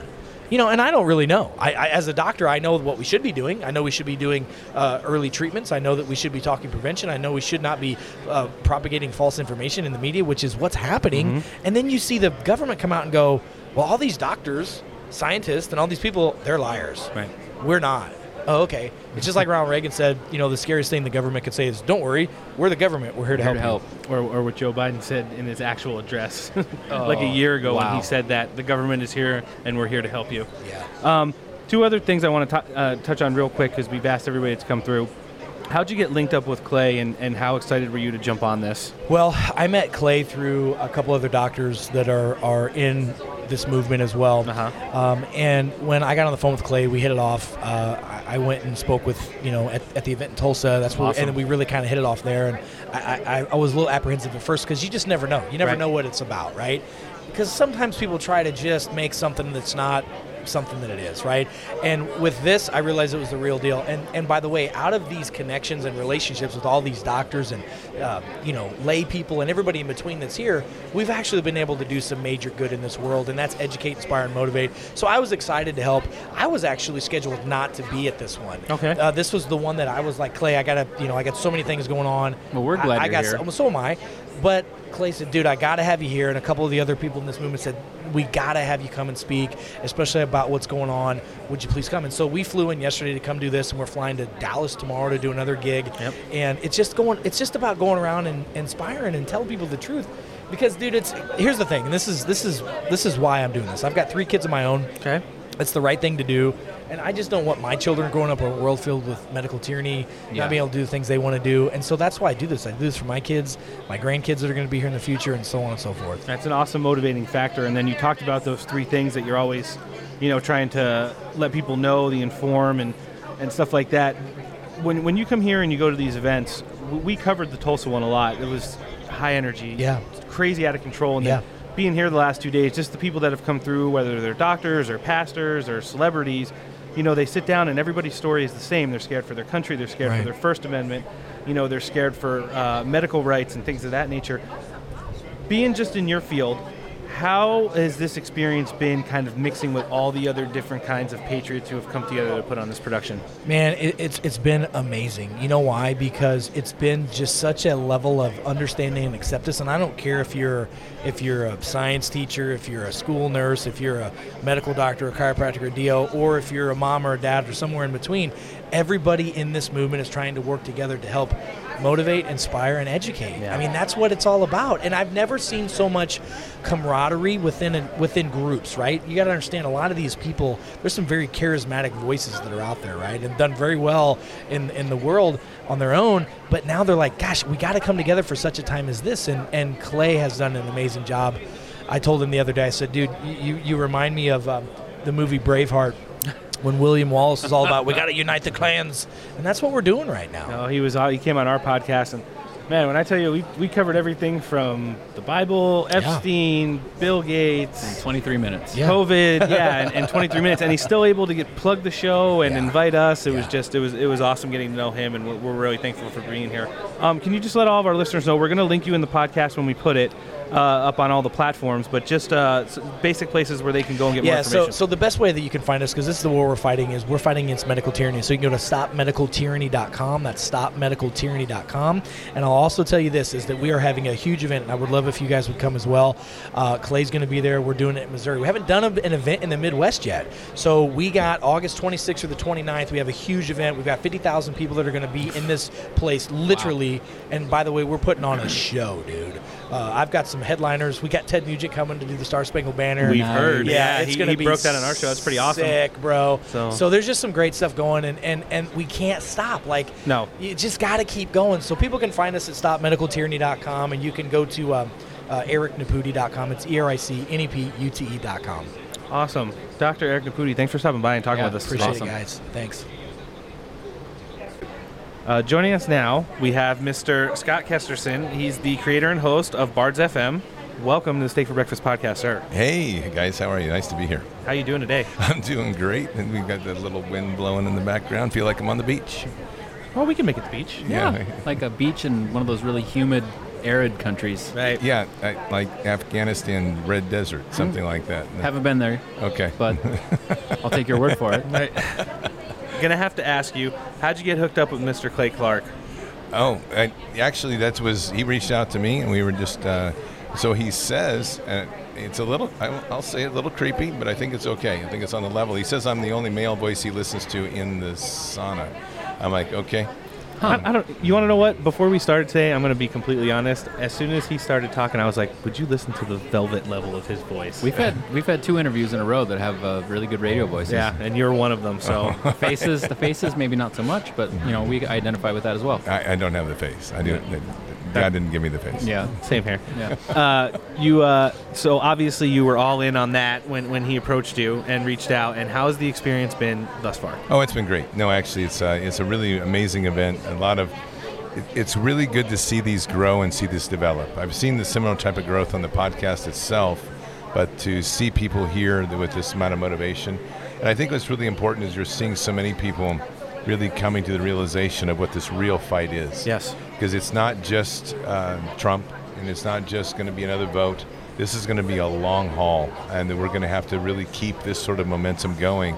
And it's not easy. I, and, I, and as a guy who spent three and a half years in Afghanistan, I will tell you, uh, people don't understand war, and and Americans woke up one day to the next, and it was almost like a, a non.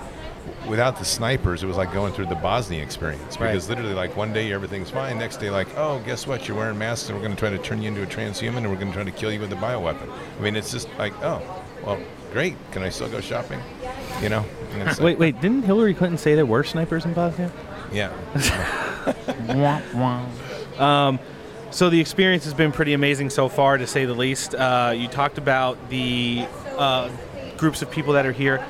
I have never seen a more diverse group of speakers and audience level all coming together to, like you said, kind of keep the things that uh, we hold dear at the forefront because right now there's a lot of people who are getting impatient. I mean, the, the 2020 presidential election seems like years ago. Yes. It literally does. It feels like it for sure. And even though we've only been doing the Maricopa thing for a couple months now, it also starting to feel like years.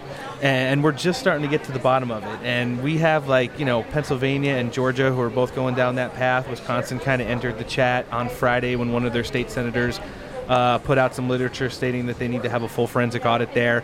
But I, mean, I, I think in those states, because we're in the hundreds of thousands and not millions, those audits may not take as long. There's still going to be blowback. There's still going to be red tape.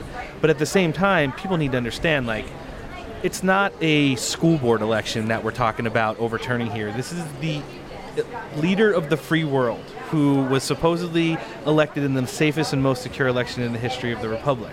Oh wait, you're talking about the present one.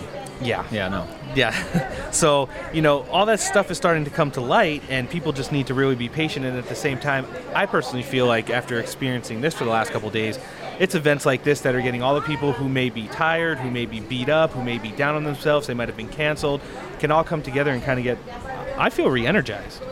So, and and I, I, I want to ask you about how your personal experience has been, like kind of being on this and, and being around all these different kinds of speakers and things like that. Well, there's no doubt that this is re-energizing a lot of people, and I think it's a necessary re-energize, re-energy. I can't even speak. That thing, you know, getting more energy. You know, the back in. thing. Re-energization. Yeah, yeah, yeah, yeah. That one, I can't seem to say the word of right now. But the uh, in the biggest piece about this all is I think we have to come to a realization, truly, of what is going to make the difference. Right. There is there are the t- there's basically two types of fights we're fighting that are being run on the same mechanism. So our, one type of fight is going to be the fraud fight, which we're seeing General Flynn's leading that. Yep. That other fight is our medical tyranny fight, which Yeah. is being led by Dr. Sherry Tenpenny. And over that, the overarching mechanism is, is the deception war being run by our media and others involved. But there's something that we have to reclaim because it, the root core of that and the root, root solution of that is really our loss of faith in our nation. We have deviated so far away from the principles of a moral law in our country, and where we are, we do have accountability to God. And without that, we end up in this free fall that we're in right now, where literally the left, and, and we can call them whatever, they're on both sides. I mean, it's the left and there's Oh the, yeah, the uniparty and stuff like that. But it, it's it's literally winning at any cost. That loss of morality when you do that, you, there's the short-sightedness of what they're seeing doing is forgetting that that's going to be flipped on them at some point if we continue down this path. Right.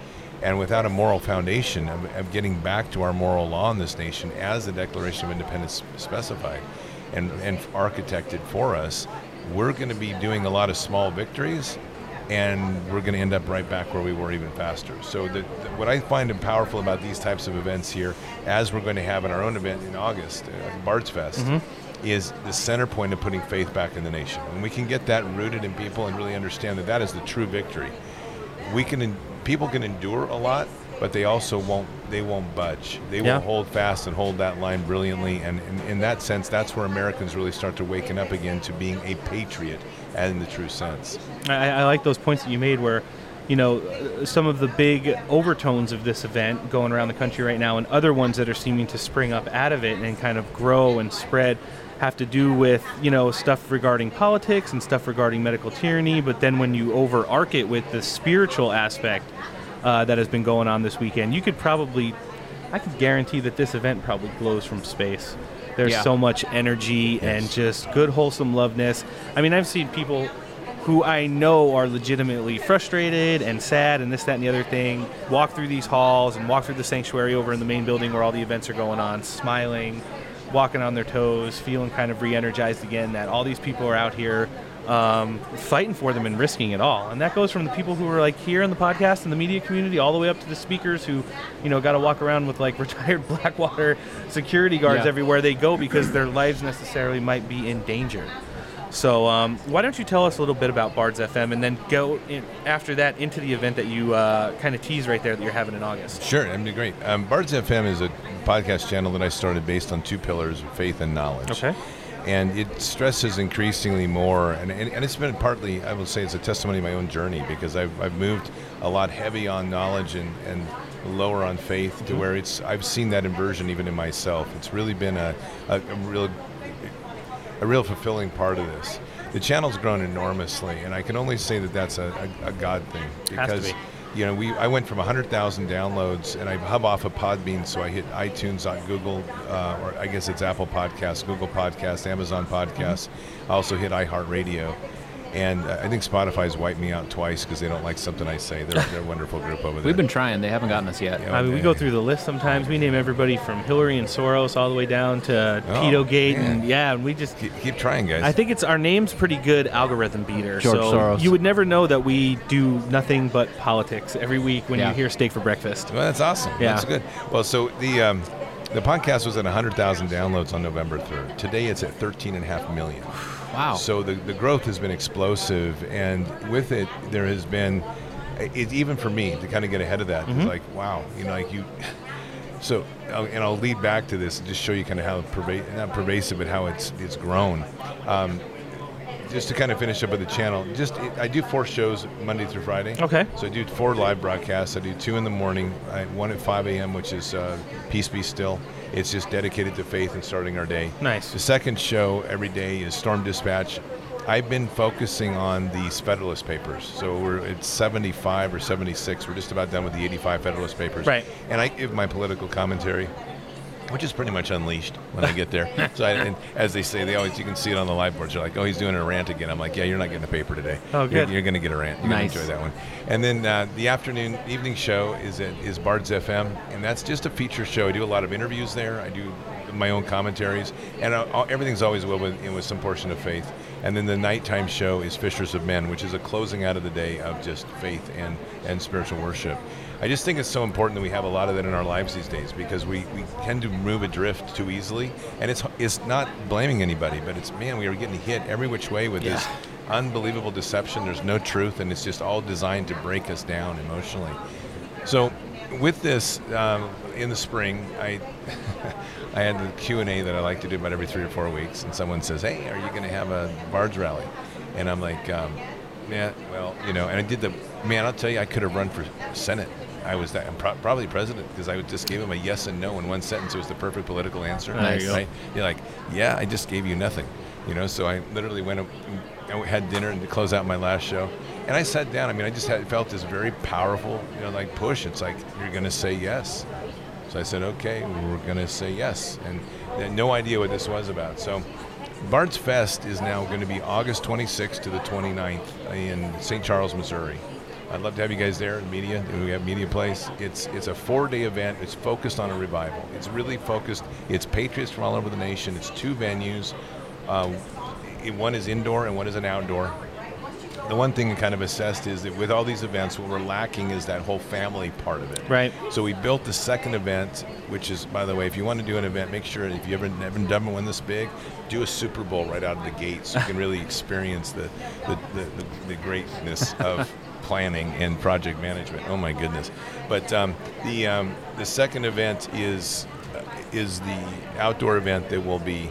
Uh, really family oriented. So the indoor event's more like a Clay Clark in that sense, but Right. everything's centered on faith. It starts with uh, sermons each day.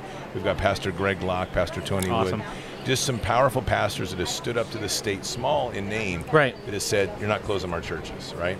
We've got Dr. Sherry Tenpenny. We've got Mike Lindell. We've got uh, Joe Flynn's coming. Right? Oh, awesome. So a lot of great folks there. We go we go back and uh, talk talk mess to people on Twitter all the time. We, he's pretty good on there. Oh, he's awesome. Yeah. And then, and then every night we have a we have perfor- live performances. So, Oh, nice. So that's the 26th to the 29th. The outdoor event is much more family. Like I said, we've Right. got an ice skating rink. In, in, it's a it's a mall. It was a vacant mall that uh, one of the people in St. Louis bought to defeat COVID. It was a pretty cool idea. He's like, no, we're, we're going to still get together with families. We're just going to use the parking lot and have them drive up, and I'm going to buy a big Megatron, and we're going to put it up there so people can see concerts Uh-huh. and be in their car and meet the quote COVID restrictions. You had to Right. do what you had to do, right? I Right. like it. But now we're now we're you know, just using this as a massive festival to. We're going to have the outdoor stage. We're having a bit of a, a carnival outside. I've got indoor vendors. We've got um, a, a kind of an area for, for families that have a little bit of daycare if they want to take a bit of break. Right. We've got kid activities, and then the other piece we're really pushing over there too is this county by county program, which I've been pushing, which is a seven pillars to getting back to nation, which is really driven on the principle that we have got to take this some tangible actions. It's not just enough to come to rallies, but we've No. got to have tangible actions that start in our home and work through those seven pillars and, I, and, and try to get our counties back into our control, not just out here running around going, hey, what's going on in D.C.? I mean, I really don't care what's going on in D.C., right? No, It- it's just we. it's just a mm-hmm. sewer. Yeah, it's a it's a whole bunch of trash. Now, that's a really good point you make, and you know we pointed out to our our listening audience all the time that we do report on the news because the news is important. It shapes a lot of the things that are going on, whether or not you're you know we were just talking with uh, Dr. Nepute, and he was talking you know all of the COVID stuff, and then we had another doctor on before who's working on some exemptions for religious and the military, and we, we try to give everybody like a broad brush of like the week that was with commentary. We bring guests on. But then we always tell people, you know, you need to go out and do your edu- uh, own information. You educate yourself. You need to go out and do stuff. Doesn't even have to be the word activist level, but just at the local level, whether it starts, like you said, in the home or at the school board meetings or at the local, you know, county or township meetings. Uh, those are so important because they don't realize how many people have slithered their way into those spots now and are now working from the bottom up instead of usually we talk about DC politics all the time. You know, it's usually from the top down. Now they're trying to meet in the middle.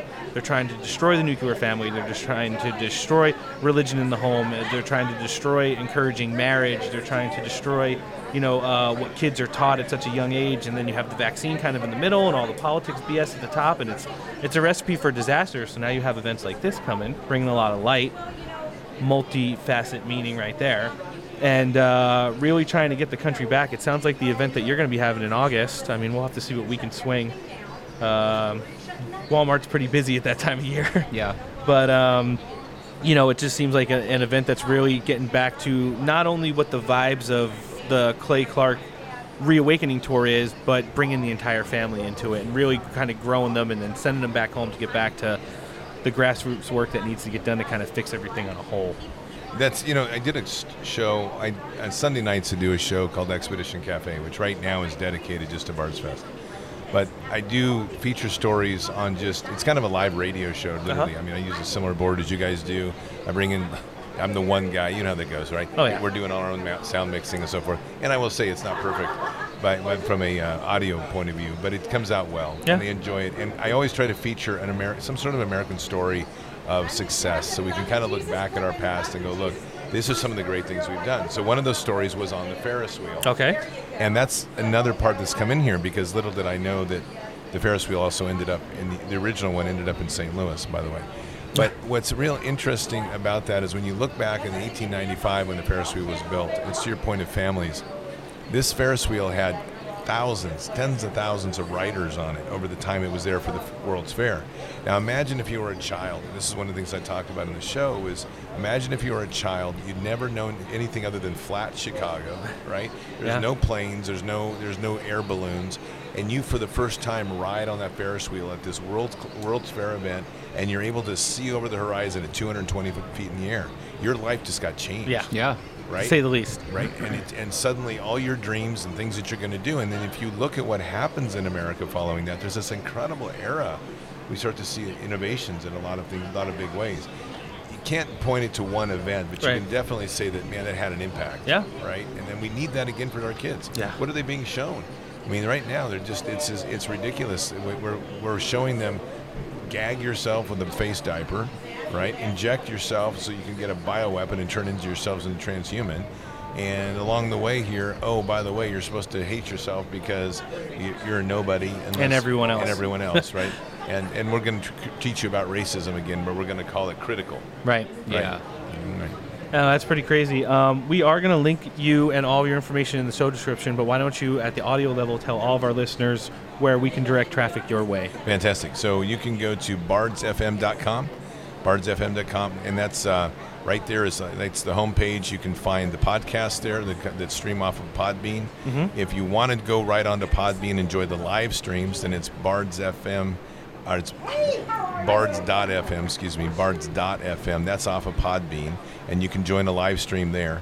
And we do live streams, like I said, every show except when I'm here. I'm not doing live streams. Right. But um, other than that, um, the Bards Fest is also uh, on the homepage, so you can find that. Click at the link, website. get But information. It, well, it's, there's a whole page to it, and it's uh, it's right on top tab. Okay. Or if you just need to find, you get lazy and decide you don't want to do that, just type in bardsfest.com. Easy enough. It's, there it's right there. Yeah. It's like that. It's no problem. You know, try to make it simple. No, Yeah. it, it's definitely uh, that'll probably help out our audience a little bit. Yeah, So they, they and, like and just to be clear, you won't find me on Twitter because they decided that in a mag- massive triggered moment, literally, it was the greatest e- email I ever received from them. They literally had a meltdown of accusing me of being like, you, "You're just not being nice." I said, "No, I called, What? I, I, I called Jack a pedophile because he is one, so Right. that's okay. I'm sorry, but you know, it's all right." But, Wait, so they sent you like a personalized email? Oh, it was it was amazing. Yeah, it was a personalized email. Do you, do you have it? You want to read it for no, us? I don't. I don't have it personally. Jack from his own phone. yeah, uh, we feel your pain. We're on our fifth Twitter account right Yeah, now. and Jack's on the toilet. it's fantastic. You know, and you, you just love them when you see it because it's like they have the standard forms. You know that. Yeah. Yeah. Right? And it's like, wow, those paragraphs don't fit. Like, whoa, like somebody really just lost their mind. They were like, you you are evil. And I'm like, And by the way, Really, it Yeah. went that far. Oh, yeah, it was I would love to see that. You might have to. You might have to link us to that one. Yeah, that's pretty awesome. Um, thanks for sitting down with us today, Scott Kesterson. He's going to be the host of Bards Fest in August out in Missouri. He's also the creator and host of Bards FM. Definitely check him out. Um, thanks for coming down. yeah, thanks guys, appreciate it. Have a blessed you. day. Okay, bye You as well. All right, joining us now at the uh, the Reawaken America tour event is Mr. Darin Gaub. He's the executive director of RestoringLiberty.org. Thank you for joining us today. Hey, thanks for having me. Happy to join you guys, no matter how hot it is in here. It's it's better than yesterday. Yeah, it sure is better than yesterday. Um, how did you get hooked up with uh, Clay and the uh, Reawakening tour? Oh boy, that's a long, long saga, but uh, it's a good one, and I won't tell you the whole thing. But basically, uh, started building this organization called Restore Liberty, and, and really growing leaders, grassroots leaders across different states throughout the country. Okay. Building the foundation. And as a result of that, I started giving speeches about Restore Liberty, focused on Montana, just to hone the speech for one and, and get some basic exposure and see, see what people thought about it. Yeah. And uh, as a result of that, um, Ian Trottier down in Miami, who the connections are, are pretty good. He came up to Montana and was able to listen listen to a couple of my presentations up in um, Missoula and Kalispell, which we were talking the far nor- northwest corner of Montana. Uh, apparently, he liked what he heard, and now basically uh, he, he drags me with him to places like this, and I love it. Phenomenal people around here everywhere. Yeah. And, and it grew into, and it's, it's going to spiral off into some more stuff, but uh, that's how Ian and I got linked up, and he, he brought me, we met down here, Nice. and uh, we'll see where it goes. Yeah, no, that's pretty good. Uh, everybody seems to have a different road that led to Clay, but at the end of the day, it's all kind of the same overtones. Is that Yeah. he's a good guy, he's doing the right thing, and that events like this are the places where people like you can get out and, and, and really uh, express what you've got going on and, and Yeah. inform people about what it is. Why don't you tell us a little bit about the organization? I know you mentioned it by name, Mm-hmm. um, and, and you've been talking about planning grassroots leaders across the country. But what are, what are some of like the pillars and, and the things that you're trying to express in, in, when you go out and give the speeches? Okay, yeah, thanks. It's uh, really it's four steps because we wanted to make something very simple. So we, st- we started off by modeling the founding fathers with what they did with the founding documents because we wanted to rally, or we needed to rally people around something that wasn't a person. They did it with the Declaration of Independence and Constitution. So we wrote a thing called a Declaration of Constitutional Consent. And it is not intended at all to replace those two documents. The point of the whole thing is to point back to them and say, Right. we need to read those, apply those, understand them, and use them. Now, this is just a way of, of us as American citizens writing a letter like to the King of England, that the colonials did, and saying, we've listed out 17 things that are clear federal violations of the Constitution. We, we, we called them in breach of contract, basically. Mm-hmm. Uh, so if people can go to our website at restore-liberty.org, you'll see that declaration on there. You can sign it digitally, and we'll get your zip codes, and that's all we collect is a zip code, nothing else, just so we can show people. And then uh, download it in paper, print it, and mail it manually. Because the goal really is to send a bigger message by having tons of these things just show up at the White House. Right. You can delete an email very easily, but you got to deal with paper. Yeah. So that's that's the, that piece because we're, we're ultimately what we're trying to do is magnify the Tenth Amendment and put the states and the people in the position of primacy over the federal government, where they're where they already are anyways constitutionally. So let's get back to that. Uh, that's the first step. The second step is we start talking about constitutional sanctuary states. Mhm. Our goal is states to flip entire states at one time. But if you can't because you're the governor's a coward, the legislature's a coward, whatever, they don't know our constitution and refuse to abide by it, then get a county, get a city, send this declaration to anybody you think needs to hear it because it's very it's a unifying document that can go to anybody. Mm-hmm. Get that constitutional sanctuary pressure put on to commissioners at all levels, governors, legislators, whoever you need to. And then our third pillar is that we're going to start identifying constitutional candidates for all offices from dog catcher to president. Okay. And put them on our website. And so, a state director, if you go into the state of California on our website, click on California, you're gonna the state director who would run California would be able to put those candidates on that website and say these pers- these people are constitutional. If there's nobody running constitutional in any way, shape, or form, then we're going to put a sign up there that says something like, you know, courage needed. No endorsement. Yeah, uh, Yeah. Help wanted. Yeah. We don't we don't believe in the uh, you know, lesser of two evils Right. solution. We've been doing that. So we get those candidates endorsed, and we can magnify these things nationwide as a result. So, like in here, Joe Collins for Congress, right? Uh, we can take his website and emails and things and put them on our websites, and we want to try to be one very good source for candidates nationwide in all these states. And the last pillar of the four pillars is uh, constitutional coaching and education. Mm, very important. So, Patriot Academy. uh, I don't know if you've heard of them or not, but we use it's them. It's it's Hillsdale. I might look into this one I heard about today with the 1776 Freedom Project. Uh, we're not trying to be an organization that creates curriculum for that, but we are creating people to go out and teach it. So if someone's already doing something, we're not trying to duplicate the efforts. Right. We're we're going to take what they do, and we're just going to be the people that implement it. So a best example is in Kansas, a group of six guys in Wichita come together, going through the Patriot Academy certification, and then they're going to treat it like church planting. I guess they're going to they're going to be the seeds that continue throughout the state, drive around, and, and coach people from one year old to 101. Uh, the lady leading that effort and coordinating the effort for the na- nationally is in Mississippi, and she's been doing it for a while. Sounds like she's doing an awesome job, huh? She is, and she's. I'm convinced that the founding fathers had founding mothers who did all the work.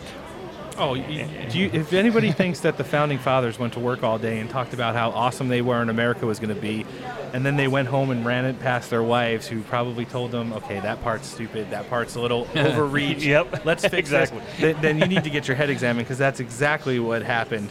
Uh, Yep. and anyone who's been married for for any certain amount of time knows that that's the way it goes. You could you could think Yep. you do the. be- I always talk about this podcast, uh, you know, at home, sing its high praises, and then every once in a while, my wife's like, "Hey, I listened to your episode in the car." Really? well, that's how I feel about it. And she's like, yeah, well, you need to say it in a little nicer way, or you need to not like go over the top on stuff. And I'm like, hey, we're just trying to lead people in the right direction. You know, we always tell them to go do their own research and education. So, Yeah. it- it's one of those things. I think that's pretty awesome. Uh, some of the things you touched on that are that are hot topics on this show. Uh, first one is when you, when you got into the Constitution, the state right versus the federal. Right now, we're seeing a lot of uh, pushback on both ends in regards to the presidential election Yeah. Regardless of how you feel, anything happened to the outcome, whatever political candidate you endorsed or support, right now you see, uh, you know, people in the White House, in the DOJ, uh, some of the federal law enforcement agencies really trying to infringe on and violate states' rights when it comes to running audits or checks and balances and things like that nature. What is your opinion on, you know, that that whole situation and kind of how it, it, it does kind of tie into some of the stuff Yeah. you're talking about? If I could snap my fingers and in one day have every single county in this entire country had given a forensic audit, I would do it. True story. Um, some of the people that are involved in what we're doing in Restore Liberty are some of the people on the national scene helping with this. Uh, like uh, Seth Keshel, who's been on a bunch of interviews on OAN, and he's he's helping me down in Texas while Yeah. he while he does his own thing. I mean, we're not we're not an organization that tries to take over anybody else's efforts. We just want to pull alongside and help you help you pull that plow, I guess. Right. But um, if you're ignoring, if you think that there was not election fraud, then you are pursuing power and you don't care because you've wanted these results. Yep. Uh, or you're just completely unengaged from Yeah. the process. Because somebody told you it was the safest and most secure election in the history of the universe. You heard it on TV. Rachel Maddow or Jim Acosta told you that. Right. So you have to believe it. I'm not really good about uh, taking what people tell me just for gospel every single time. Yeah, especially coming from those characters. well, in 28 years in the Army, I've been lied to plenty. Oh, yeah, there you go. I'm not in any hurry to accept it now. I'm retired. Does That'll it, does it look like it? No. It doesn't Not- feel like it at all. You look younger than me, and now I'm, I'm certain after you just said how long you were in the Army that you're older than me. Well, you know, yeah, I'm, I'm, I'm approaching 50, and, everywhere, and whenever I give a speech somewhere on, on Restore Liberty, a lot of the times I start out with, um, uh, I don't want to be here. and that usually gets their attention. They're like, oh, this is a real motivator. I, I do see where you're going with that because, I mean, at the end of the day, we shouldn't have. Like, this is an awesome event. This is a combination of medical awareness, spiritual awareness, government awareness, everything. You, some of the heavy hitters that are here talking. But we shouldn't have to be doing this. But we shouldn't have to be going around. Yeah, and it shouldn't, shouldn't be getting all the bad press that it's getting either. Right? like uh, we, we we heard from several people who are connected directly to the event that you know Mike Lindell didn't come to the media event that long yesterday and took off today because from the moment he got here up till the moment he spoke, both times, and then from the moment he got done speaking, as he went back to his car, he was harassed by the media. Oh, of course, of course. And yeah. they're just all over him, and it, it makes you feel bad that someone who, like him, who's given up pretty much everything from his business, all of his money, things that aren't necessarily Yeah. important, but all the families he works for and represents to just come out and get harassed and, and blown up Yeah. everywhere he goes.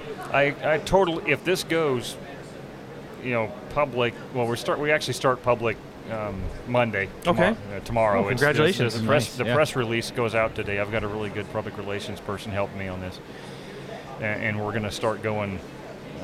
Um, Monday, Tuesday, we'll kind of see who bites. Mhm. Uh, but but uh, I pitched this entire thing to Mike Lindell on the side of a lake in Montana, and he and he loved it. And he's one of our, our big proponents and supporters. And When you were on the side of this lake in Montana, was he wearing one of his suits? well, I wouldn't know because he was somewhere else. Oh, I was okay. I was in the Oh. only 50 feet of cell phone coverage in about a three and a half hour drive. Nice. Which is, by the way, awesome at many times. I was I was imagining Mike Lindell like wearing like a fishing outfit. Oh, okay, like the, The vest, hat. the hat with the hooks in it. Yeah, yeah. Ah, I like that. Yeah. Picture. Um, you ever watched Mash? Yeah. Yeah. Uh, Colonel, the, the the first Colonel that has the fishing, all the Oh, fishing yeah, hooks in yeah. his head. He, Yeah. he fits that. Yeah, very he definitely well. does. He- I mean, he's I can see he's it. a perfect template for that. um, the other thing I wanted to touch on, and, and you may have your opinion on it or not, we, we've we've run into some really terrible things here in California, especially over the last year and a half with Gavin Newsom. Mhm. Uh, we'll just hit a couple of his benchmarks, even though um, you know I could go on for an entire two-hour podcast on our show every week. Not closing his own business. Uh, canceling school and sending all of his kids to school, not adhering to mask mandates when everybody else was enforced, canceled, sometimes arrested, businesses shut down because of it. Uh, stuff with the budget. I mean, his teamwork with Kamala Harris and Becerra, who took their show to Washington, D.C. to continue the destructive nature that's gone on here in this state for as long as he's been governor, all the way up till now. The list goes on and on. Uh, we do have some candidates emerging uh, as of as of late. Do you look into California politics at all? Do you, do you- I mean, I don't know if you necessarily have any investment, or, or, or who do you think would be, you know, out of the people that are kind of, kind of emerging from the pack, would be a good fit for uh, running for governor here? You got it right the first time. Is uh, uh, I'm definitely not ready to render an opinion on that. what I've seen though is that there's nowhere to go but up. Right. Uh, that It's is bad. for sure. And, and, and I'll tell you that uh, Would Governor. you say it's a toilet or a trash can? Um, what if you took? Why don't you put a trash can in, In the a toilet. toilet? Yes, I like it. There you go. Uh, so Montana, of course, we have a lot of California influences, just like people leaving the state and moving Right. up there, and and so we do pay attention because we all know what happens in California can trickle over to the rest of the country and have an effect on us. We're not all like that. We well, I know. Oh, I know, but. But did you know that Gavin Newsom was up in Montana during the middle of the pandemic visiting family in the Bitterroot Valley? He sure was, and he, he, that that includes his trip to Mexico, his trip to Hawaii, and all the other Yeah. vacations. We, we like to point out all of his. Uh, we, he calls them missteps or uh, overlookings when he does stuff yeah, like that. he's overlooked a lot. Yeah, sure Yeah. has. And we and trust me, as I talk to folks around the country, everybody's noticed. Yeah, everybody's clapping hands on the recall effort, and I, I think that's I think it's an opportunity and a wonderful opportunity for Californians really to step up and hopefully, with a legitimate election, get a governor who's uh, worthy and able to at least try to be a decent person and, and help turn this state around. Because California is a beautiful state with um, Shitty you know, people. a crazy potential. Well, endless yeah. potential. I mean, you could say it's say it's one of the best economies in the world, but we'd have to rebuild that after Gavin Newsom helped destroy it for the last year and a half. Yeah, oh, there's no doubt about it. We, we people see it all over the country, and it's just like, well, let's. We wish we could vote, but Yeah. we get it. A lot of people praying But for California. For what I have seen, though, is two, probably I think two or three candidates that one of them was up here yesterday, uh, and just the initial conversations was this person would be phenomenal Yeah. compared to him. I mean, it's it's kind of like showing a light in the darkness. You can't help but see it. Yeah, I, the debates are going to be pretty awesome based off some of the people that we've heard speak here. We, we've got at least one more going today. I'm interested to kind of hear uh, not just like the Instagram funny stuff. I want to hear uh, somebody like uh, Larry Elder is going to speak in a little while. I want to Mhm. hear him actually talk about some of the things that he wants to do for the state, not just save the state and make fun of Gavin Newsom. That's I'm Yeah. done with those politics. So that that gets into one of the major areas behind why Restore Liberty is, I think, unique in a lot of ways. a lot of the conversations you hear out mm-hmm. there are people highlighting the problems, and I, you know it's great. I have I have no problem with that whatsoever. We should highlight all those problems, but what uh, what is often getting people frustrated is they're looking for the solutions. Right. And uh, you see that turning now with people with affidavits and Mhm. you know the mask stuff, the vaccine stuff, and a variety of different things. The kind death of counts. Yeah, those kinds of Hmm. things coming out, all the audit results. Those are those are somewhat solutions, or at least evidence that leads to the need for a solution. Right. This was entirely built on the fact that there needed to be a solution, and there needed to be something that was a national strategic vision in order to pass a huge message to Washington D.C. from across the country. So, if you've got a whatever the group is called, I talked to uh, a person in the building here who was he's with a group called the Inland Empire Inland Empire Liberty Coalition. Okay.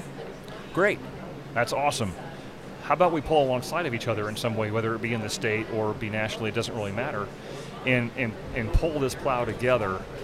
And you can take our logo and say we're the Inland Empire Liberty Coalition affiliated with re- the Restore, Li- Restore Liberty Coalition nationwide, Right. something like that. Uh, and we, uh, we don't have to be big as Restore Liberty, but we can really pass a message of what all these constitutional patriot groups are doing by having a consistent message and and the logos and various things that go Right. along with it. Uh, in the end, even though we know it's a national strategic vision, the grassroots are the heroes. Yeah. The people doing the chores, the hard work. Yeah, there's a lot of, uh, that stuff that goes in, and it's good to be um, organizing at the national level like you are.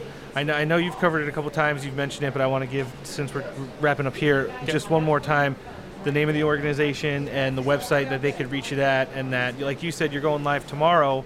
So anyone that's listening to this show this week, like you said, it doesn't matter your state.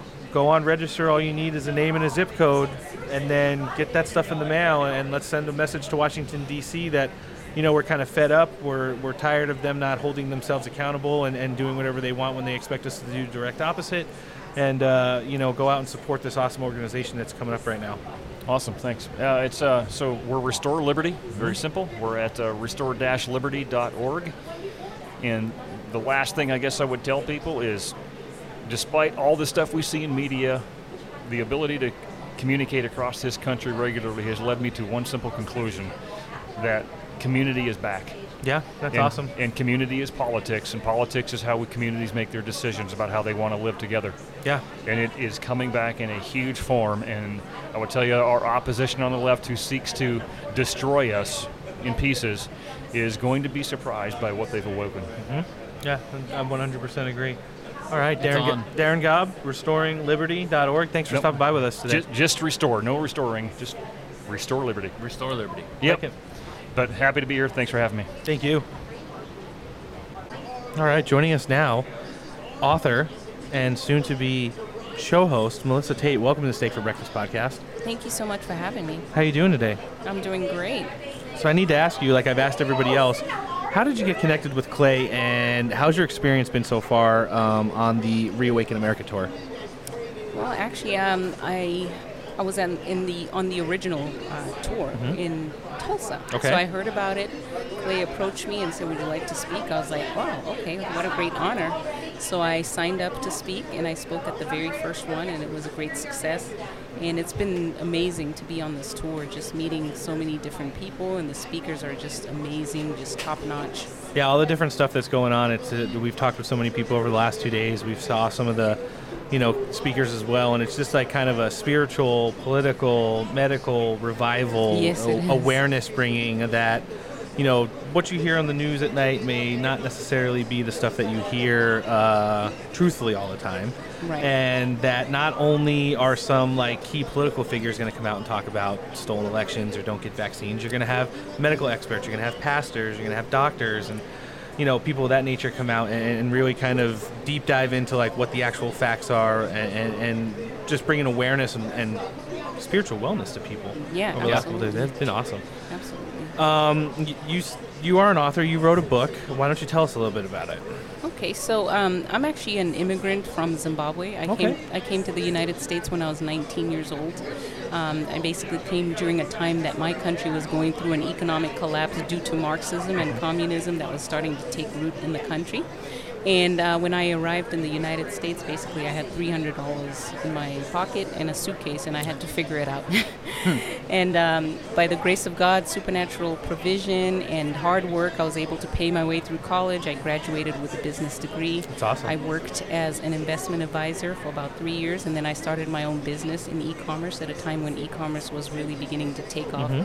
So my business just skyrocketed more than I ever expected it would. So by the time I was 27 years old, I had a business that was doing seven figures in revenue. Wow. I was traveling around the world, multiple employees, basically living the American dream. Mhm. So when I start to hear this narrative that America is evil and racist and oppressive to minorities, I know that to be a false uh, premise. Hmm. So I felt that the Lord put it on my heart to speak up against it. You know, as somebody who, you know, came here, a black person, with nothing, and Oh. I, was I didn't notice.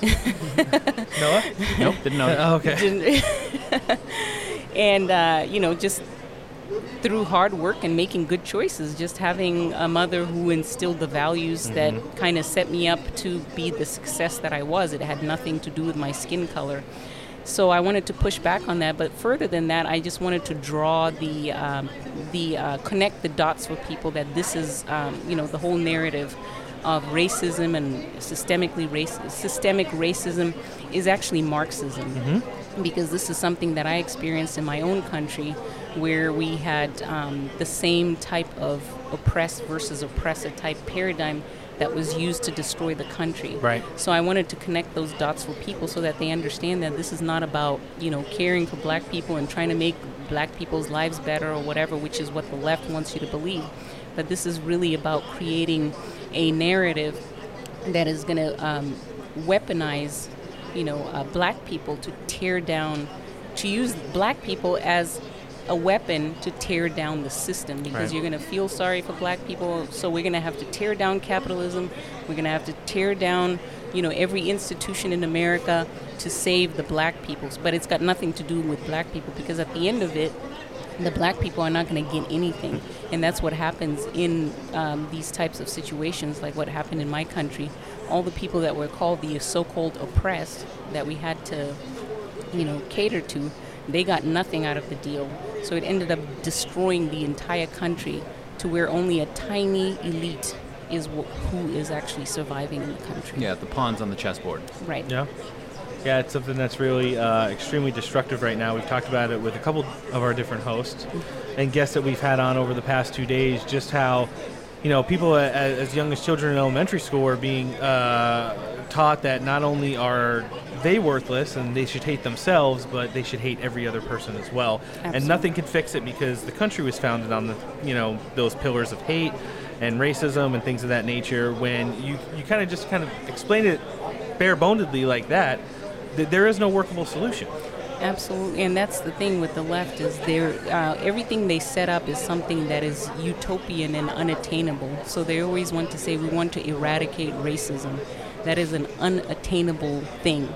So we're never going to be happy, and we're never going to be a good country until we eradicate racism and we regulate how people feel about other people. Right. And that's done by design, so that they can continue to perpetuate this idea and uh, perpetuate the resentment in the oppressor class so that they can continue to foment that revolution that they want to ultimately have. Yeah, it's a, that's some key points right there. Yeah, you're not going to get rid of racism or stupidity, unfortunately. And they right, go hand exactly.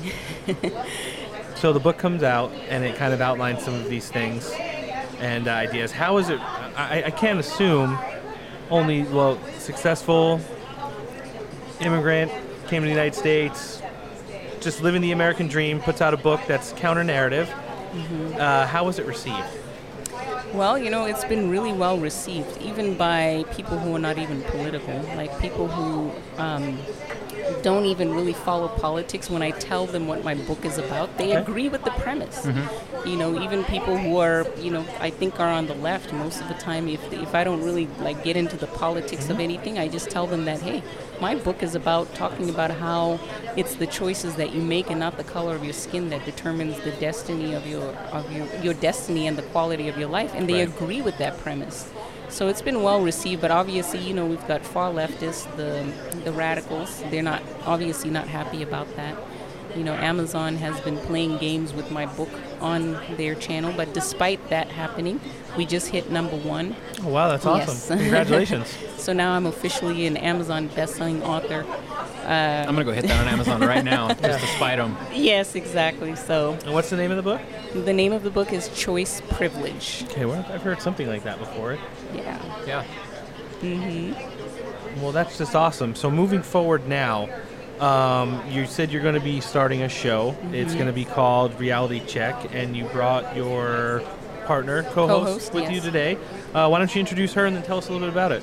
Okay, so uh, the show is called Reality Check, and uh, Lisa's going to be co-hosting it for me. So Lisa, she's got a very interesting story. She came from the left, the very far left, Oh, wow. and she was an operative on the left. So she brings a very unique perspective, and actually speaking to her is what kind of gave me the framework for the show, which is um, which is we wanted to focus on not just giving people information because Right. sh- her coming from the left to the right, she noticed that there's a lot of talk about the problems and no strategy on what to do. So she's a very strategic person, and I love that about her. So I'm just going to keep quiet and let her kind of tell her story so that you guys can kind of get to know her a little bit. Lisa, welcome. Welcome. Thanks for having me. And before I tell my story, I want to do a plug for the show. Do it. Reality Check with Melissa Tate. And if you want to get information on when the show is going to launch, please text the word reality to 53445. Once again, text reality to 53445. And then you will be added to the list and you'll get the updates on the show. Perfect. And then um, for me to, I'm going to try and condense my story. So you were an operative. Uh, yeah, you tell me. You tell me. You, you tell me. Um, so my name is Lisa Watson. I am American. So we have we have a, a opposite, you know, stories about how we arrived at the same place. And I grew up in the Midwest. I'm from Kansas. Um, I always sort of excelled in academics. I was taught also you work hard in America, then you can produce. Um, I moved away to go to college. I actually moved to Los Angeles to go to college, so it was actually a little culture shock for me. And when I was there, um, even though I grew up going to church, I later found out I was pretty much a cultural Christian, and that's something that America we're sort of relying on. We've been Right. relying on this cultural Christianity, and it doesn't really have the power of the Holy Spirit and really having a born again experience. So when I got to college, um, that was the first time I got introduced to adults who comp- said basically Christianity was no different than any other religion. That humans just make up these things to explain the universe. And I remember being shocked in my class that I never heard an adult say something like that. And I thought, is he saying that Jesus is no different than Apollo or Zeus? And it really shook me. And Yeah. it was a seed that was planted. Um, by the time I graduated college, I actually was calling myself an agnostic. So senior year, um, I was doing work study at the Women's Center. So I was getting some indoctrination into feminism. Um, I needed an internship. So someone there got me an internship at Planned Parenthood. So then I started to get indoctrinated into the pro-choice um, mantra. I did the marches in D.C. Um, I was working for a telecom company, and I became a union steward. So now I'm being slowly indoctrinated into socialism. Um, and then a few years later, I got an introduction to a, a friend of mine. It was his neighbor. So she happened to be the president of the ACLU. So Oh, within wow. a week of meeting her, she said, you, you should be on our board. So I joined the board of the ACLU. Two years later, I'm the affirmative action officer. Two years later, I'm the president of the Kansas City chapter. Two years later, I found the Racial Justice Task Force. And two years later, I'm on the board, the national board in New York City. Wow. So I thought that I was moving up and everything was working, everything was fine. Um, one night, um, there was nothing amazing about this particular day, but I just went home. I was going to watch some TV, and there was a movie coming on called Love Comes Softly. I had seen the movie before. I wanted to watch it again. I turn on the movie, and that movie does not come on. Instead, there's this man on the screen, and the name of his show was I Don't Have Enough Faith to Be an Atheist. I thought that was the funniest title. So I said, I'm going to watch it. And then he announces that he can prove the existence of God and he doesn't have to use the Bible. Well, for me, that was key because I wasn't going to really believe the Bible. So he starts um, unraveling atheism using scientific and historical and archaeological and cosmological um, language. And I was shocked. So I remember grabbing a piece of paper and I started scribbling notes. Um, and this man's name was Frank Turek. And then he explained what apologetics was, which I had never heard of in my life. So by the time it was over, I actually was feeling dizzy, like lightheaded. And I turned on the side of my bed, and then I heard a voice. And the voice said, You're being lied to. And I was wondering, well, how can all these people get together and lie? They don't know each other. Watson and Crick and Darwin and um, Hubble and Einstein. And then the voice said, um, The God of the Bible is true. Jesus is his son. when Satan fell, he took a third of the angels and they created all the religions because they want to be worshiped. Well, this has never occurred to me in my life. So I, I knew, I just felt like I had to respond, and all I could come up with was, I gotta look into this. And then it was over. When I had the piece of paper and that man's name, and then I just started looking into it. Over the course of a year and a half, two years, every doubt I had had been addressed. Everything, all my questions were being answered. I don't even know how, but they were being answered. I tell people I went to YouTube University and it unraveled my whole worldview. Um, after that, I, I, felt like I got this calling that I'm supposed to work um, in school choice. Mm-hmm. And I started, you know, researching how we can shift our education system, um, that Christian kids should not be in secular education, and I started building this platform um, to go out to churches and start talking to them on these issues. And then last year, I had a divine appointment where I met Melissa on the street at a rally. We were, prost- we were protesting the lockdowns. Yeah, oh, that's awesome. I like it. The lockdowns. Perfect story. and the first time we met, we exchanged numbers, but we never called each other. You know how that goes. Mm-hmm. And then 30 days later, a divine appointment. We're now both out of state. At the same place. At the same place, in the same part of the arena. Like the media like, section at the Trump rally. Oh wow! that very first Trump rally yep. post-COVID nice. lockdowns. So mm. now we're shocked, looking at each other like, didn't we just meet on the streets Kansas? Did you guys call each other from three feet away, like just make sure? Was that you So this time we made a definitive date. When we get back to Kansas City, we're going to connect. We went, we had coffee, and then we've just been hanging out and just brainstorming and feeling like this calling because she started feeling like she's called into this political space, even though that's not where she was to begin with. So when she she got approached about doing the show, she said, "Yeah, maybe can I have a co-host because um, we really tease things out." And she's so strong on the conservative viewpoint from and she's got an amazing background. Mm-hmm. So it's almost like you can't argue with her because black people in America, we're not doing like we're not with third world country African standards. Mm-hmm. So no matter what your complaint is here, she can always say, "Well, yeah, no, it's a true story." Well, what yeah. about this? So, and from my perspective, being on the left, I bring the ability to sort of translate. Right. Conservatives need some translators. So when you're talking about yeah, not always good with that. Yeah. Yeah, it's Charlie Brown's teacher. Mm-hmm. so when we're talking about critical race theory, so oh. she does all this research on critical race theory, writes this book, has her testimonial weaved into it. I just bought it Powerful. Oh, awesome! Thank you. we do do stuff like that when we say we're going to do it. Yeah. so all this power, and then I mean, I learn from her because I need to constantly be. This is where I should have been the mm-hmm. whole time. So now I always see that, like, oh, I didn't think of it that way. So then, when I take critical race theory and translate it and say the problem from the leftist perspective Mhm. with critical race theory, because I wouldn't subscribe to it as a leftist. To me, it's it's fake. I'm like, it's not revolutionary. Yeah. It's not a revolution for you to tell me that I'm oppressed. Right. Like, why are they even fighting for critical race theory? Um, well, you on the left are a little bit of a rare thing yourself because a lot of the times when you speak to somebody on the left, they aren't willing to listen to reason. They're not willing to have a intelligent conversation. Like a lot of times when you have a, a conversation with somebody on the left and you start making Sense. points that, well, yeah, make sense and make points that actually are legitimate and are backed up by facts and science or whatever you want to call it.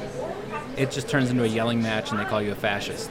That's Well- usually where it ends up. And a racist. Because you're bringing conservative talking points. Right. Yeah. I'm bringing leftist talking So, points. yeah. So from a leftist perspective, let's just say you believe in critical race theory, and you tell me what's the foundation? Mhm. America is a white, inherently racist country.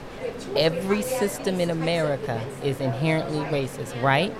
Right. So then my la- my logical question is, well, are the government schools inherently racist? So you you cannot tell me they're not. You're Mhm. not a you can't say that because Yeah. you just told me everything was. So then I say, choice. well, logically, Yes. 85% of all government teachers are white females. So you're telling me that the white females who benefit to maintain the current system are now in charge of dismantling the current system? Hmm. That doesn't make any logical sense as a leftist. No. So it's a fake revolution because who's putting Karen in charge of the revolution? Right. Malcolm's not going to put his kids there. No. Martin's not. Frederick Douglass isn't. Booker T isn't. Yep. Nat Turner isn't.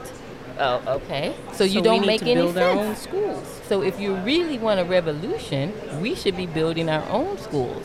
So now I'm in charge, not the NEA, Mm-hmm. not the Karens. Good. So it's a controlled, it's controlled opposition. Yeah. So either way it goes, conservatives are saying we need to have more educational options. And so to me, if you're really a radical leftist, if you're really with the Panthers, you should be saying, "Oh yeah, we need to we need to have a we need more education options." You better get your checkbook out. So now conservatives and liberals are having overlap on this issue. That's the most powerful issue going on in America right now. Who's in charge of educating the children? That's what the debate is about. Yeah. So all education is indoctrination. It's Mhm. just who's in charge. It's so it's so interesting to see. We've we've broken down uh, critical race theory several times on our show. We've pointed out some of the just the weird things, like you say, that go along with it. How can the people that build up the system say that the system is the one that's destroying itself, and vice versa? It just doesn't make any sense or match up. And then when you look at some of the founding fathers, they're doctors, they're lawyers, they're heads of departments at Harvard. They're doing pretty good. They're, they're editors in chiefs at the Yeah. New York Times, Yeah. coming up with stuff like 1619 Project and things like that. And, and then you look and, and they're telling you, okay, I'm a black person, and I'm telling you that everything is racist from the signing of the founding fathers, Constitution, you know, beginning of America, all the way up through now. Every system, every person, it's ingrained in their DNA. Mm-hmm. And then you start to look and research these people, and you see How'd like you get there then? right, Yeah. Studied at Harvard, became department chair, became head of department, got his doctorate, became a lawyer, and I'm just like, Well, how is Well, he not saying me. that- right? How is he saying everyone is crap when he's like a perfect example of not crap? Exactly. Well, So- going back to what you were talking about, like facts and logic, it actually comes from an ideology called postmodernism. I don't know if you guys are Mhm, familiar mhm. with that. And basically, postmodernism says that it's not uh, the truth, logic, reason doesn't matter. The only thing, actually, Lisa is the one who told me about a new book.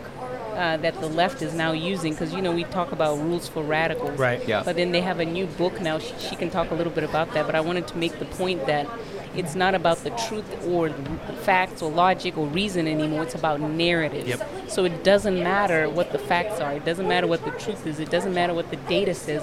It's all about narrative. And that comes right out of uh, postmodernism which is the new ideology of the left that is driving all of it so it's really hard to try and have a conversation with somebody who doesn't even No, it's like they're just programmed to say and hear only one response, and if that response isn't the one that you're regurgitating, then you're the enemy and part of the problem. right Um, give us some specifics on the show. I know you guys are getting ready. You gave us the code that we'll link with your guys in our show when we air it um, for information coming up. But what can you tell us about it so far? What's it going to be about, like moving forward? I mean, obviously you guys got some foundations and stuff that you're probably really burning on that you want to get out in the beginning. But where do you see it going long term? Well, basically, we're going to be talking about the issues that are happening in America right now. You know, all the things that we're talking about at this conference. You know, um, the health issues, the Mhm. critical race theory, um, the Marxism and uh, socialism that's coming into America. We're going to be talking about all the issues, but we're going to focus. We're not just going to focus on educating and informing our audience. Right. We want to motivate them to become activated. So uh, Lisa and I have a, uh, I guess, a tagline, right? And it's uh, educate, motivate, activate. Oh, I So like that's that. what Yeah, we're going to be good. trying to do. So. You- Are you making T-shirts? we should. That'd be Yeah, good. well, actually, we do have some reality check T-shirts. You have to put the red glowing eyes though when you say activate. I know you guys know what I'm talking Activate. about. Yes, exactly. yes, I know that. So, but that's Yep. even perfect. Oh, that, that's a good one. That's, Yeah. that's a good T-shirt with the red eyes. Yes. Mhm, Activate. mhm. So- yeah. I So- guess. So I'm sorry, just a little background on how we came up with the educate, motivate, activate. Mhm. So I had told her when I was unraveling coming out of the left that I started um, stealthily going to conservative meetings. So I made a list of what are conservative issues. So okay, we have the Second Amendment, we had strong borders, we have school choice, Voter we have integrity. Family values. So I would look up and go online and find these meetings, and I would just go and sit in the back, and then I would listen, and they would give the speeches, and then I would leave, and I would be walking to my car, and I would always say, "What's the plan?" Like nobody ever got to the point Right. of where's the strategy. Yeah, we got the problem, but how do we fix it? They say they're ruining our schools, they're taking our guns, they're opening our borders, dot, dot, dot. Right, Yeah. but can, if I'm in a liberal meeting, there's no way it's not going to be constructed that way. You're spending most of the time on the response, mm-hmm. then you're spending on. We all Right. can we can watch the news and find out what the reporting is. Of course. So when we discussed it, that's how we came up with the theme. We educate, that's what we're getting. Then you talk about testimonials, you give examples, and that, that's where people get motivated. But then you can't just leave them hanging. Then you move into activation mode. So we want to spend a lot of time giving conservatives tools, tiny tools that, cons- that liberals use all the time to get you activated. What can you do on your own that's going to have an impact? And that's some of the things. So one of them um, I call the postcard strategy. Very small thing.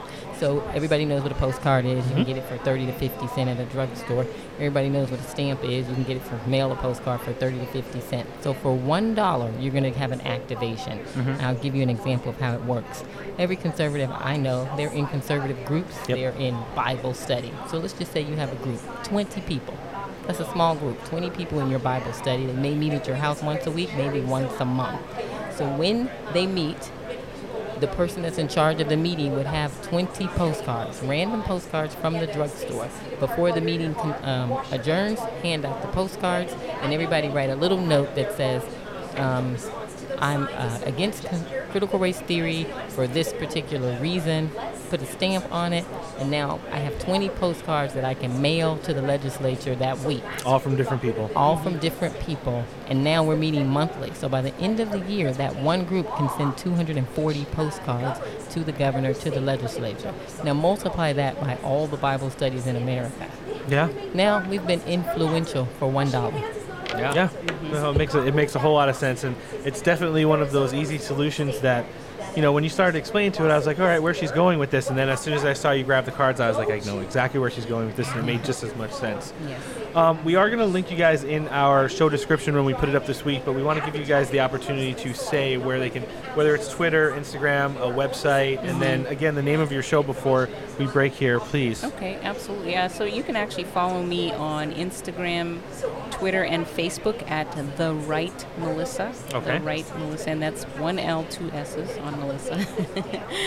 and then um, obviously, uh, you know, text that number. Is it Yeah. five three four four five? It is. Five, three, Yes, four, four, to get notification on the show. And my website is melissatate.me. Okay, that's your website. Yes. Melissa Tate dot me. And then I think in our community, this is going to be something that you know I think a lot of our people are going to be excited about because there's so many people in our community who listen to our show. A lot of the guests we have on, they think a lot of the problem. It's obviously not with them because it's not really. They're just part of our community. their family members, their coworkers, and, and it's people like you that are going out there and, and kind of they'll be able to direct your traffic to the people that they say, you know what, just listen to somebody else. Mhm. Listen to someone from the other side of the coin that's been there. I mean, you've done it as an immigrant, you've done it coming from the left, and it's just an amazing story. Lisa, what about you? You have some contacts you want to give out for us? Yes, on Twitter, I am Watson Speaking, at Watson Speaking on Twitter. And I'm uh, also Watson Speaking on Gab, Mhm. Parler, and Gettr. I haven't been posting that much there, but the same tag on all of them. It's good to have accounts. We have one there too. Well, I think this has been pretty awesome. Yeah, this is good. Yeah, thank you both for stopping by. Best of luck on your show, and thank you very much for all the hard work that you're doing out there. Thank you. Thanks, Noah. Thanks, Ron. And we're joined now by Sarah Stephens. She's a gubernatorial candidate out here in California in the recall election, and she's joining us on Steak for Breakfast. Sarah, thanks for taking the time to come sit down with us today. Absolutely. Thank you so much for this opportunity. Oh man, how has this been for you at the Reawaken America tour event out here in Anaheim? It's been absolutely amazing. We just I- saw you speak, by the way. Yeah, we Thank were we were in the room. Yeah, it was good. Awesome. Yeah, it was just such an it's such an incredible experience to be with over 2,500 patriots that love God and country. The energy in the room, inside and outside, is just it's absolutely breathtaking. Yeah, it's been a pretty awesome experience for us as well this weekend. Um, how did you get connected with Clay with, and uh, you know kind of jump on the event? Yeah, so actually, I have my PR director, and we were strategizing once I met her, and we were sharing about our vision of how to win California. And she was saying, Sarah, I just really believe with all my heart we need to get Trump's endorsement. And her, actually, it's her cousin told her about Clay Clark, and we didn't really even know anything about him and anything that he was doing. And she said he has these amazing tours, and you have to talk to him. And I got the blessing and the opportunity to talk to Clay on the phone, and immediately the day that I talked to him, he said, "I'm endorsing you for governor, Nice. and I'm so behind you 100%." That's awesome. I'm sure it was a pretty high energy phone call, as, as it's been when he's come on our podcast. Yes, and the cool thing about it is that when the shutdown happened in 2020, him and his wife were out helping business owners, and all the businesses came to him for help. And they have five kids. And then my husband and I are out here in Southern California, and when they shut everything down, all of our friends and our business owners came to us for help. Nice. And we have five kids, so it's literally like Clay and I are twins. Yeah, it, really is. I thought that was awesome. You gave a really good uh, speech this morning out in the sanctuary over there and, and thought it was extremely powerful. It seems like you're really getting organized. Your vision's starting to, you know, come off of you. And, and really, why don't you talk? You know, we're based in California, so it affects us. Yep. We were 100% for the uh, recall. I laugh every time we pull up to our third podcaster host's house. He's got the He's got the sign. recall Newsom right in his front yard, so I always chuckle when I drive past it. I may have mailed in five or ten of those pages myself. Nice. Yeah, we, we, we definitely did a good job of uh, getting the word out there when the recall event was going on. But now that we're here and we have a candidate sitting with us, why don't you tell our listenership, a lot who's based in Southern California and just California overall, wh- what are you bringing to the table as far as you know? You said you want that Trump endorsement. I also think that's huge. Um, but but what affects us here in California? What are some of the things you're running on? So the top three things that I'm fighting for personally is number one, we have to have a prosperous, thriving economy. Mm-hmm. That is why 175,000 people have left our, left our state this last year, is because people simply couldn't feed their families anymore. People were literally desperate.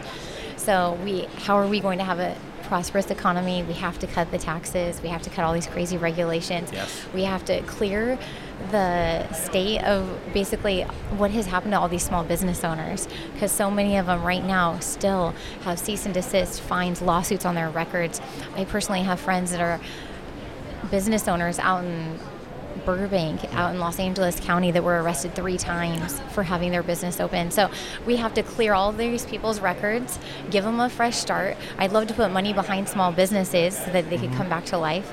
And then the second thing I'm fighting for is we have to reform our education system. Yes. We have to, hands down.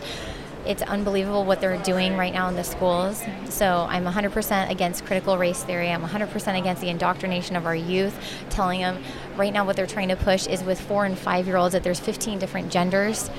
and I actually live an hour north of San Diego, and they're pushing it with our youth out there. Yeah, so they are. We have to reform our education system. And the third thing I'm fighting for is we have to get the homeless off the street. Yeah. We're leading the nation in homelessness. If we do not stop this now, By it a will lot. overtake all of California. So I believe we're at a very crucial point, and we can turn it all around right now if the Patriots rise up and they vote yes to recall Newsom and yes for Sarah Stephens. Nice. Sounds awesome. Uh, you have a very lovely family, by the way. I definitely wanted to throw that in there. You introduced them all on stage, and they all have extremely patriotic names, so I think that was awesome as I like well. it. I like it. Thank you so much. So my smile was getting bigger at each kid that you went down, and I was like, all right, what's this one going to be? I was like, oh, that's a good one too. So yeah, it was, it was pretty awesome seeing you do that. How's the campaign been for you thus far um, since you've announced? It's been really great. It's been really great. So we've had so many people come behind us. I think the most incredible and amazing part of our whole journey has been the people that we've met along the way. Yeah. And I have to tell you, we have such a dynamic team. We have people from pretty much almost every country around the world. We have people from Vietnam that came from Vietnam fleeing communism on boats, literally, years ago, that are fighting for freedom. We have people that are from Cambodia. They were refugees from Cambodia that saw the 4.1 million people um, massacred over there that are fighting for freedom now with me. We have friends from China that were almost killed in China fighting for freedom with me. So, literally, I have met so many patriots along this journey. It is absolutely incredible to see the patriot spirit that nothing can die die that off. Nothing can kill it. Nothing can stop it. Nice. It's pretty. It's pretty interesting that you say all those things right there because two of the last three people that we spoke to were Anna Khait and Melissa Tate, and Melissa immigrated from a war-torn country in Africa, and Anna immigrated from Russia, which is obviously a communist nation, and they pretty much said all of those things that you just did, and some of their concerns. Um, you know, some of the stuff that may, they may have seen with their own eyes, or that their parents have, have told them about raising them, and that they're starting to see it again with the indoctrination of children, teaching everyone from the lowest educational levels possible to hate themselves and hate everyone around them because everyone is racist and it's unsolvable. Uh, to say that you know our country is the worst country on earth and and this that and the other thing, it's just it's spiraled out of control. But like you said, not past the point of no return. And we feel that solid candidates like you are definitely people who are out there making a difference. Yeah. Definitely um, out there with a voice that's loud enough to kind of tip the scales back our way towards normalcy. Because it's not even like we want, like you're running for um, governor as a Republican, but it's not to turn California Republican. It's to make California normal again, or what your campaign's slogan is, which is what? Make California gold again. Like So can you explain that? What Yeah. does that mean to you, especially? Yes, so we're the golden state, right? Mhm. So why did everyone want to come to a California originally? Because of the gold. Because Gold they rush, knew yeah. that we had the prosperity. We have if they just had a little bit of gold, they could have the life of their dreams. They could have freedom. And then not only that, but look at how beautiful California has always Yeah. been. We have the beaches, we have the amazing farmland, we have the incredible mountains. It's like we literally have everything in California. And what's happened this last year is everything's been thrown upside down. Mhm. So we want to make California gold again because we want to basically lift the banner of freedom over California. We want people to be free. We want to break off the shackles, break off the chains. We're so over hearing people being told they're not essential, not important. Let's tell them they are loved. They are loved by God. They were made for a purpose. And let's make California gold again. Let's thrive financially, spiritually, emotionally, in every way.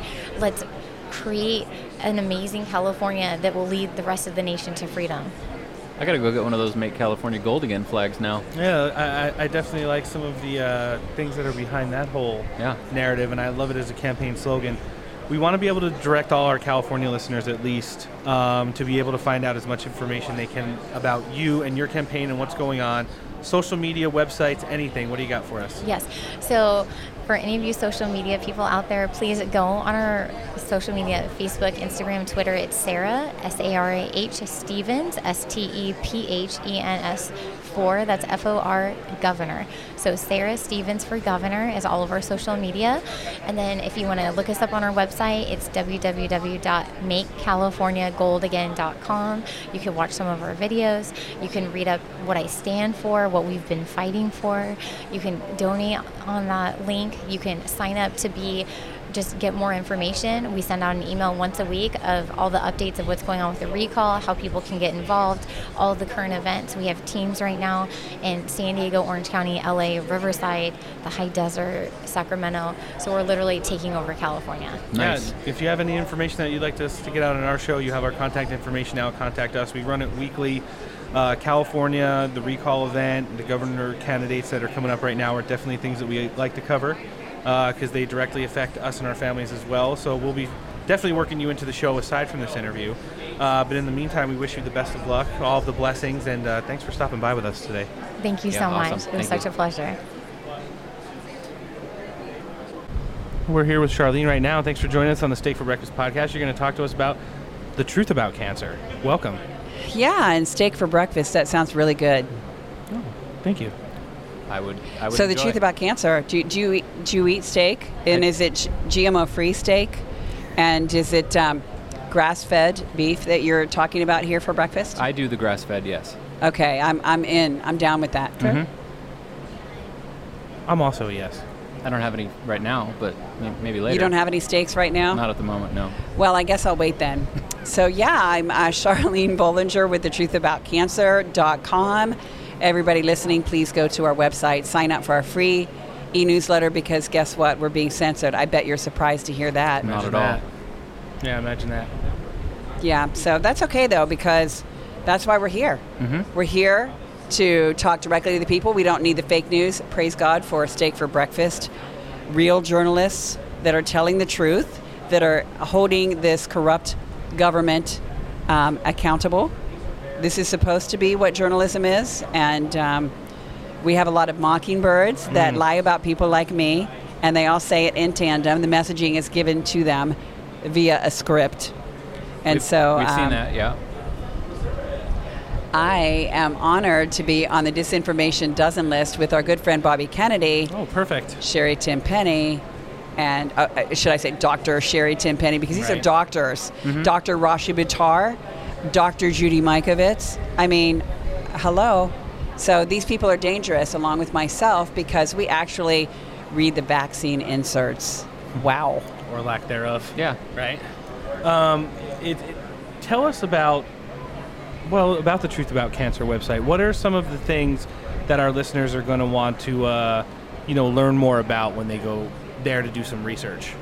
Yeah, well, let me just give you the backstory to, to help the, the listeners understand um, who we are and why we do what we do, because that's pretty important.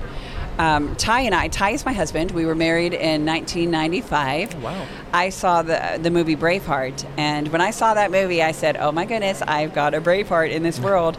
I was a little girl, uh, Cinderella, dreaming about my prince, my knight in shining armor, and when I saw the movie Braveheart, that was my man. I and kind, of, so I kind of feel that way about Mel Gibson, too. He's your man. there it is. So okay. So uh, two weeks later, I met Ty. Oh, wow. Yeah, and I won't get into the details there, but I'm just going to give you the bullets. and face painting. So what? Face painting. Yeah. Well, he didn't. He didn't do the face painting, Ah, but shame. you know, he was buff bodybuilder, Okay. and he was really handsome. But most importantly, he was a really, really good guy. Mm-hmm. Honorable, trustworthy, intelligent, and the best part of it, he had nice, long, manicured nails. Oh, nice. Oh wow. So that told me he had his act together. Yeah. Now just look at the nails and you'll figure out who's who. right do there. not have my act Okay, together. just a joke. Some of the smartest people I know have really Eat their fingernails constantly, right? But anyways, that's just one of the things I did notice. Um, but we got married within six months. He on our first date he said, "I don't mean to scare you, but I think I'm falling in love with you." wow. And I was like, "Oh, whoa, whoa!" This is the first date. Our first It's date. a bold move. It's, it was bold. Well played, though, Yeah. He's, he's a bold guy.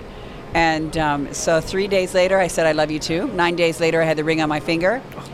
And we almost went out and just got married. We were so happy and in the clouds. But then we remembered we had a family. So we came back down and said, we got to have a wedding.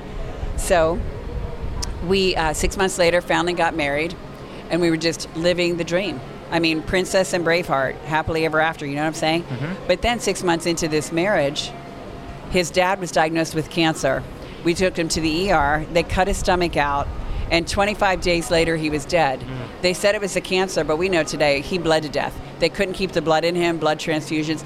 The, the, the operation didn't take, so the surgery killed him, not the cancer. Wow. That was our introduction to cancer. And then six months later, we lost his dad's dad. Then six months later, we lost his dad's brother and his cousin Glenn. And then um, a couple years later, we lost his mom's mom, and then his mom's dad and family. We lost his mom, which was my mother in law. And it was such a blow. And all this because we didn't have all of the information that we have now at our fingertips. We're both researchers, we both love the truth, we're both Christians, and Jesus Christ is the truth. So um, during those years of loss after loss, we were researching. And when we lost mom, that was it. We were done. We were going to save lives. We are the Avengers. Oh. So um, we we put a book. We produced a book, the uh, Cancer Step Outside the Box. We self-published because no publishing company would take it. We wanted complete control over it, so we put it out there. God blessed it. It went to the top of the charts, and uh, we reached hundreds of thousands of people. But we had billions to reach because our goal was to reach every man, boy, and girl in the world, and women too. Uh, I am a woman, in case you hadn't noticed. But yeah, everybody in the world. um, and we we needed uh, more uh, of um, a powerful tool. So we started making films, docu series. We had actually had that trademarked. So we um, rolled out the Quest for the Cures in 2014. It was so popular that within the same year we did a follow up. The Quest for the Cures continues. And then in 2015 and 16, I think I'm trying to remember the dates, we did The Truth About Cancer, a Global Quest. Now, when we did the first ones, we did the American doctors and, and specialists and things. But then we had the European doctors saying, come and see us. So we flew Ty and the crew to Europe, and that's when we did a global quest. And that was received so well around the world. We had 20 million views on that, um, that movie, and it was incredible. And uh, we just put a template together and w- were able to really market and reach people in a new way that others Right. weren't doing. Today, everybody's doing docu-series If you see a docu-series this is where it began Mhm. because I saw how successful we were. But our mission was to save lives. It was never, hey, let's go make Just a make ton movies, of money. right. Although, you know what, though? It's, it's a good and honorable thing to work hard and be compensated for your work. So I'm not undermining that. But our goal was never that. Right. It was always, we've got to save lives because we know what it's like to lose people because you don't have the information. So it's been a, a blessing and a joy. So then after we did a global quest, we produced The Truth About Vaccines. And that was a blockbuster. We did really well with that, reached a lot of people. And then after that, we, we decided we needed to go to Asia. So we went to Asia. We called that uh, documentary, docuseries, uh, Eastern Medicine Journey Through Asia, seven countries in seven days. So we hit Japan, and I'm trying to remember all of the, the uh, Malaysia, Philippines, Singapore. Unbelievable. That that trip was amazing. My son got to be on the camera crew there. That Oh, was pretty cool. He was really only cool. 16, and that was really an experience for him. But um, so we've been producing these films, and now we hear from people around the world that were sent home to die are alive and cancer free because of our work, our films, and our books. And this is the greatest joy to do. So um, today, we, we have released The Truth About Vaccines 2020. We have millions of people on our email list, and we have millions on social media. Of course, they're eradicating us from social media. All day, five of our. Twitters, boom, gone. Our vaccine Instagram, bye bye, gone, gone. We uh, are shadow banned, we're hidden, we're censored. And um, now it's so crazy that I am on the disinformation dozen list, which I mentioned. And uh, now, not only do I mention it, but I say this because the press secretary named us. She Oh. said the other day, Oh, yes, she did. She said, well, there's this, the 12 individuals that are responsible for 67% Oh, of the yeah. online She- traffic of anti vaxxing rhetoric. She's talking about me there Yeah. and Bobby Kennedy and our friends. So um, she said that people are saying, oh, "Did you see this?" I'm getting all these texts and stuff, and I'm like, "Oh, great, game on! Come and get me if you dare." Yeah, she, she also said that the vaccines had gone through a rig- rigorous FDA process. lying. The gold standard, She's right? lying. She is She's completely lying, and we prove it. That's why we're dangerous. We're dangerous to liars. Yeah. Because we tell the truth. And you know what? When they call us disinformation, show me. Right. What am I saying? That's It, it usually means you're right over the target. Yep. That's, that, that's what being labeled as that means. Biden mentioned it too. Yeah? Joe Biden. Yeah, he, he accused Facebook of Right. killing people because he's allowing us on their platform. Yeah, yeah. The, the only thing that's killing people and making them sick are the people on Facebook spreading disinformation. We played that clip the other day, and it was very, interesting to see the angle they're taking right now. It seems as uh, as the election fraud narrative starts to heat up, they're really trying to make a big push the other way with the vaccine, misinformation ers, ease, misinformation people. And uh, like you said, the list of the dirty dozen of disinformationers, and it's just really a, a big joke. Um, well, a lot of the stuff you said really hits at home. My father died uh, post-op from a cancer removal surgery back in 2011, and uh, he had battled with it for years, and they finally figured out what they said would be a solution. Um, because of his age and his disability, they didn't want to put him through trials and stuff like that, so they opted for surgery. And he died within two weeks of having it after they said they had cured him. So, um, just kind of one of those same situations that you had referenced before. So, So sorry. yeah, I love the work that you're doing, and, and also feel sorry in the same sense that you know you had lost so many family members to to bad medicine as well. Um, what are you guys? Uh, how'd you get connected with Clay to jump on this thing? Yeah, so I was in DC at the Trump Hotel with my good friend Marla Maples Okay. and uh, We know her, her. beautiful daughter Tiffany. Oh, you know Marla? Well, I mean, we talk about her on the show. Oh, okay. Well, she's great. Yeah. She actually watched my speech and said that I did great. I love her very much. She's very sweet. But I was with her in D.C. and she's just such a blessing. And so we're sitting in the lounge at the Trump Hotel, Mm-hmm. and um, here comes this snappy dressed guy, and. Um, uh, he comes and introduces himself, shows us his book, the no masking thing like that. And so we get into a conversation, and we just found him to be highly intelligent. We met his beautiful wife, and his team was there, and he just had his act together. He does. And I'm all about that. So um, we connected. I did his podcast a few times. We became friends. And so I introduced him to the Avengers because he didn't know them. Right. And so he does now, and half of the speakers are my friends that I introduced him to. So that's how Clay Clark got into this because what's happening right now was my vision. I knew that we needed to do these events. I was calling it Lollapalooza Health Freedom. Uh, I wanted an airplane and I wanted to fly the Avengers around, but Clay took the bull by the horns and he's he's um, doing this, and so it's a blessing that he is. Uh, the the inception of what's happening right now happened last October in Nashville. I had an event and I brought in Clay, which then he met Roger Stone because he was a keynote there. Okay. And um, we had uh, Mike Smith, who's out of Shadows. He's a really dear friend of mine, great guy too. Um, and that was the first time Mike spoke. He trusts me. God gave us that love for one another. You know, he doesn't talk a lot, Right. but he's going to be at our live event. and I'm getting to that. Oh wow. Mikki Willis was there, Plandemic. He's also, oh, well, I think he's got, anyways, he does our events and um, trying to think who else. Just a bunch of people. So it was like a brain session, you know, because God gave me a download that there was going to be a sea of maskless people and we were going to save America. So what Clay is doing is based on what God put into my heart. And so I don't have the bandwidth to, to be doing that because I'm doing so many other things, uh, running our companies, producing these films, and then going into producing live event. I'm also working on a, a toxic-free skincare line, which we're going to launch this October at live event, October 22nd through 24th. But the combination of this vision is really going to be realized at our live event, and um, so that's going to be at the Gaylord Nashville uh, Hotel and it's it's just going to be amazing. Our speaker lineup is incredible. We've got, of course, Bobby Kennedy and the other Avengers on the list, and um, we've got David Avocado Wolfe and just some people some people that people like Mike Adams, our good friend, and he doesn't travel either. He went to Tulsa because we had talked about it, and he's like, okay, I'll go. You're going, but he never travels. He's not doing any more events, but he, he's coming to ours. Oh, that's awesome. So you can meet him, shake his hand. You guys are coming, right? You got to be in the media room. We're going to have a media room. I want you guys there. You have to be there. We need to work together. Well, we do need to kind of start Steak for up a little bit breakfast, and, and maybe you can give me an actual steak when we talk again. we'll have homework now, so yeah, we can make that happen. You Our- coming? Our, third host is is quite the uh, smoker and steak preparer. Yeah. he, he really is. It's like an art form for that guy. But um, our our show, aside from politics, is definitely bringing the truth to light. Yeah. And uh, a lot of the people that you've talked about who are kind of in your orbit are a lot of the people who we play audio, we reference videos, and weekly on the show, just to kind of show people um, what you do the nine to five, and then what you hear the five to nine is not necessarily what your program needs to be. There's so much more stuff out there, like you said, that they just mockingbirdedly want to tell you repetitively until false narratives and lies become truth.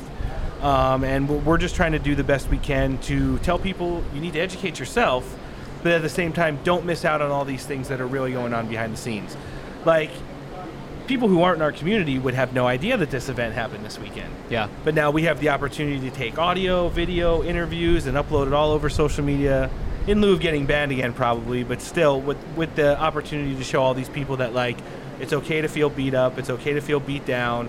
You know, there's a lot of pressure on the vaccine. Lockdowns might be coming back. Mask mandates are coming back in some places. A lot of people are stressing out over the election or lack thereof that we had in 2020. And it's just one of those things where events like this are starting to spread like wildfire. We had so many interviews today. You're uh, probably close to probably 10 of them where they said, this event's awesome. I'm going to be speaking at this event. You know, I'm going to be traveling with this event. But then we have another one going on down the road, which is completely separate with all these different speakers. And it's just so good to feel, you know, like yeah, the balls the ball started rolling, and people are going to Yeah. continue to do it. America First revival is really happening right now, and it's people. I mean, I know you, you said that you appreciate the fact that we're out there reporting the real news, but it's people like you that are out there doing the actual work who allow us to report on it and really get the information out to our listenership and beyond. That you know, it's not just Mike Lindell's on TV. They're all going to make fun of him because he's the My Pillow guy. Okay, well, you know, everybody's going to make fun of General Flynn because he got a pardon from Donald Trump. But then you start to see, like, okay, that doctor's kind of famous, and this doctor did that, and that pastor's got a huge church, and, you know, and they do fellowship all over the world. And it's like, hmm, well, Ian Smith's a gym owner. He's not really a political person, but now he's starting. Well, maybe they. What are they talking about over there? And then you go and you hear everybody's different story and everybody's different testimony, and you kind of intertwine it with the spiritual event that's been here. Uh, it's amazing, and we're very thankful for you um, and all the stuff that you're doing out there. Uh, we want to be able to direct our listenership uh, anywhere that they can find you. I know you say you're shadow banned and you've had a lot of your accounts nuked, which we're very keen to as well. But you at least have to have a website, maybe that's got the documentaries and future events and stuff like that coming up. Can you give it to us? Sure, that is thetruthaboutcancer.com. Thetruthaboutcancer.com. Our social media channels are linked there. We've got a products page with our films and books and things. Um, I think the one channel that we can actually post, and we are on, I think, Gab. Okay. But we're on uh, Telegram. That's where I post mostly. And what's the Um, Telegram handle? The, the Telegram is at the truth about cancer underscore vaccines.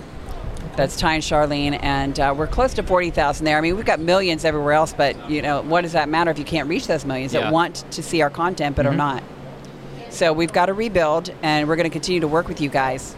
So looking forward to having you at our live event. Well, I guess I would like love to. I guess our tickets are stamped then, huh? Yeah, right. That's your official invite, guys. Okay. And bring your steaks. Well, oh, we surely will. Well, Doc- Nick's gonna have to come then because he's in charge of that. yeah, we'll drag him out of the house. Dr. Charlene Brown, thank you for sitting down with us today. Or Charlene Bollinger. Yes. Thank you for and I'm not down a doctor, I have to say. Not a doctor. Ooh, but I a- know a lot of rock star doctors. Oh, okay, there you go. Yeah. Well, we So appreciate it. Maybe I'm an honorary doctor. We can give you an honorary I'll, doctorate. ta- I'll take it. yeah, we'll bring you one of those with the steak. All Yeah. right, okay. Well, you know, I have a signed copy of Roger Stone's um, pardon Mhm. from Donald Trump. He just gave it to me last night. That's so amazing. And we, we're, we were really hoping to sit down with Roger today, but I don't think he's going to come over here. I talked to. Uh, she, she's been. She actually she's been a real treat. We talked with Kristen? Yeah, Kristen. she's one of my BFFs. Maybe you might have to text And her for Roger me. too. I love Roger. So Roger's a good guy. Oh, if you actually. can pull some strings for us. Yeah, he, he's. Uh, w- I just got the m- message from her. Yeah, Kristen Davis. Yeah.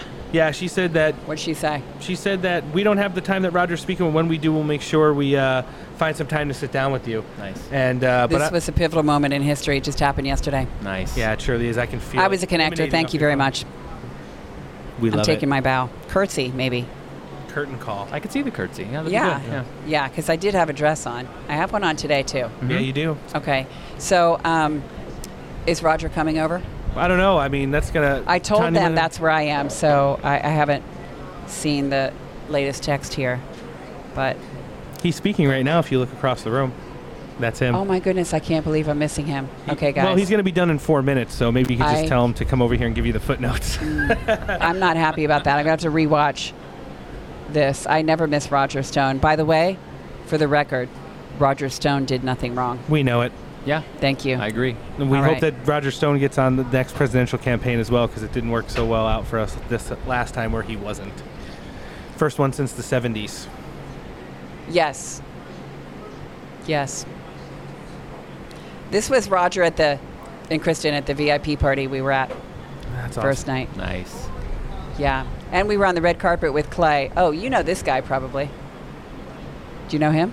Pastor Mark Burns. Oh, of course. And then um, yours truly with Roger Stone. Nice. Who did nothing wrong. And then the iconic Roger Stone right there. And guys, just for those that can't see, I'm on the red carpet with Roger Stone. He is standing there with his iconic sunglasses and his arms up with his Nixon Peace sign. sign. It's really cool. We've got Clay Clark and Kristen Davis and yours truly. Yep. We had a good time. Wow, it seems like you roll pretty. Man, we always reference the Avengers on the show, but now I guess there's another new Avengers. Yeah. Yes, well, we are the Avengers. I mean, they act and then they go home and they say how they hate America. Yep. That's not an Mm, Avenger. Hello. yeah. No, they're at all. acting. They're pretending to be us. We are the Avengers, right, guys? I like it. There you go. Well, thanks for joining us. And Thanks for hopefully having me. We'll see you soon. Yes, Yeah. I hope so. Uh, Well, definitely in um, October, Nashville. We're gonna- Chances of me making Nashville in October are pretty slim, but I would love to. Yeah. Well, we'll, we'll see what we can do. Yeah. Maybe we can work. Yeah, you're not going to want to miss this one. Some names that are coming that I'm not going to say right now. You'll cry if you don't come. I can tell Mm. you that. All right, over and out. Bye, guys. Thank you. Thank Mwah. you. Now, now with Miss Cece Truman, who's running for Congress out of California's 46th congressional district. Welcome and thanks for sitting down with Steak for breakfast. Thank you so so much for having me. How are you doing today? I'm doing great. This is an awesome rally. Yeah, it's really been a good experience this weekend for us, uh, getting to meet everyone and sit down with so many people and sharing them. How did you get connected with uh, Clay Clark? Well, I am running for office, uh, and uh, you know, I have a lot of mutual friends. Mhm. I know Todd Coconato. Uh, a lot of people were posting about this event, and um, I just think if you're in the circles, Right. the political circles, you know, you kind of know what's going on. And uh, yeah, I mean, Clay Clark did an amazing, phenomenal job pulling all of this together, and um, you know, it's, it's, it's unifying the Republican Party. Um, It sure is. And, and we need that because the Democrats, they're good at uh, unifying, but uh, Republicans, we need to do the same Agreed. No, that's good. to what effective. What are some of the things right now that uh, compelled you to run uh, in your district? Well, I'll kind of back up a little and tell you my history. Uh, so I have been married for 28 years. Oh, wow. Married my high school sweetheart and uh, raised three boys, um, homeschooled for 15 years. And uh, my youngest is now third year at Dallas Baptist University. My middle boy is a EMT fireman. Nice. and my oldest is a CFO of a company, and he's got his hands in other business dealings as well. Um, so they're all successful young men now, and you know, during this whole shutdown, uh, it just really got to me. And I think just like a lot of other people who are now running for office, and people who have decided, you know, complacency is not working for us anymore. We have to rise up. We actually have to do something and get involved. Um, and that's what happened to me. I, uh, you know, I just told the Lord, you know, I prayed and I said, you know, what, what do you want me to do? I, I was about to jump out of my skin if I didn't do something, right? And um, the Lord just kind of led me to run for city council. Uh, I had a grassroots movement going on I, for the first time, and I uh, got a third of the votes the first time. And I thought, well, if I don't make it here, I, I had in my head, I think I'm going to run for Congress. After. Nice. And so that's actually what happened. And here I am running for uh, congressional seat 46 in Santa Ana, California. That's where I grew up. I went to school there from kindergarten to high school. Oh, wow. And, uh, you know, so I have a vested interest in seeing uh, an improvement. Um, at, you know, 67% Latino community there. And uh, I am a Latina. Um, there's not enough uh, conservative voices um, in the Latino um, realm, I Oh, guess you're I right. should say. And so, you know, but you know, I don't just represent Latinos. I re- represent all Americans. Right. You know, whether we're white, black, Asian, uh, Hispanic, um, we we are all one under our you know Constitution, under our American flag, um, and Oh. so. I uh, yeah. So you know, the only way that we are going to change things um, for the better is to run for office. We, we've got to be the ones in those seats making policy changes. Yeah, Um, yeah, big you know, time. rallies were amazing. California, you know, really surprised the world. Oh, yeah, they by did. our amazing Beverly Hills rallies that I attended, and then it, it, it switched over to uh, Huntington Beach rallies. But you know, I just think um, it, it just kind of gave us all a voice, and it encouraged us all to come out of our homes and to not be afraid anymore. Yeah. And you know, to respect our flag and to show our patriotism. And you know, Thomas Jefferson says that when uh, the people fear government, that's tyranny. But when the government fears people, that is liberty. And there's way more of us, the patriots, 80 million who voted for President Trump. There's way more of us than there are of those few elitists. Yeah, definitely. I think the patriotism is lacking, especially now in in just the general community, just because it's being uh, demonized. Anything that is Right. pro-America well, that, that is is true. yeah, They're trying to do that. Well, they they're trying to do that based on January 6th. yeah. Which was an unarmed mob. You know, we were patriots. I don't even like to call it a mob. That's what they like to call us. Right. Um, we were unarmed. We were there were people, grandmas, uh, and just regular folks in the Capitol taking photos of the Capitol they've never seen before. Yeah, they were know, escorted in. Exactly. Doors were being opened for them by the uh, is it the police or you Yeah, not the Capitol Police or probably the FBI Yeah. agents who were planted well, in there Exactly. everybody. The whole thing was planned. We, we know it was a setup um, on the Democrat side. Um, and Well, they wanna- needed the bad publicity to, you know. Right. They and they're good at labeling and Yeah. you know demonizing, and so that's what happened. And you know, we as Republicans, we can't be falling for this baloney. You know, this is uh, this is their strategy, and you know they want to demonize an unarmed group of patriots, but yet they're going to do nothing and not prosecute and hold accountable all these Antifa people that have looted, killed, burned, destroyed businesses and whole cities where is the investigation for those people? They should be in prison. You know, they should not be weaponizing the IRS, the CIA, the FBI, the TSA. And you know, I had a little experience with the TSA recently. Um, they tried to demonize me. Um, So you got harassed at they, the airport. well, they gave me four S's on my boarding pass, and this was days after I registered as a Republican running for Congress. Oh wow. And I was on my way to uh, Florida to do the. I was going to be in the lead boat, or I was in the lead boat with uh, uh, Roger Stone was there. The Trump family was there. Uh, Eric Trump was supposed to be there, Don Jr., but I think for security reasons they could not be there any Mhm. longer. Uh, but yeah, I got to meet some of the Trump extended family, Uh-huh. and so I don't know if it had to do with that, uh, or if it had to do with it was days after I, you know, registered as a running for Congress. Right. But uh, yeah, so that's what happened, and uh, yeah, they pretty much gave me a hard time. But you know, I thought, you know, I have God on my side. Yes. Uh, I'm not going to allow them. I knew what they were up to. I just knew it. I just handled it with grace. I thanked all the officers, the TSA officers, for doing their job. I told them why I think this was happening. I have flown since January 6th. Was never on the Capitol steps. Just uh, for your information, uh, for those folks out there, I was never on the Capitol steps. But regardless, you know, we all have our First Amendment right to express. Yes, of uh, course. You know, to gather and to Peaceful and patriotically. Exactly, and that's what we were there to do.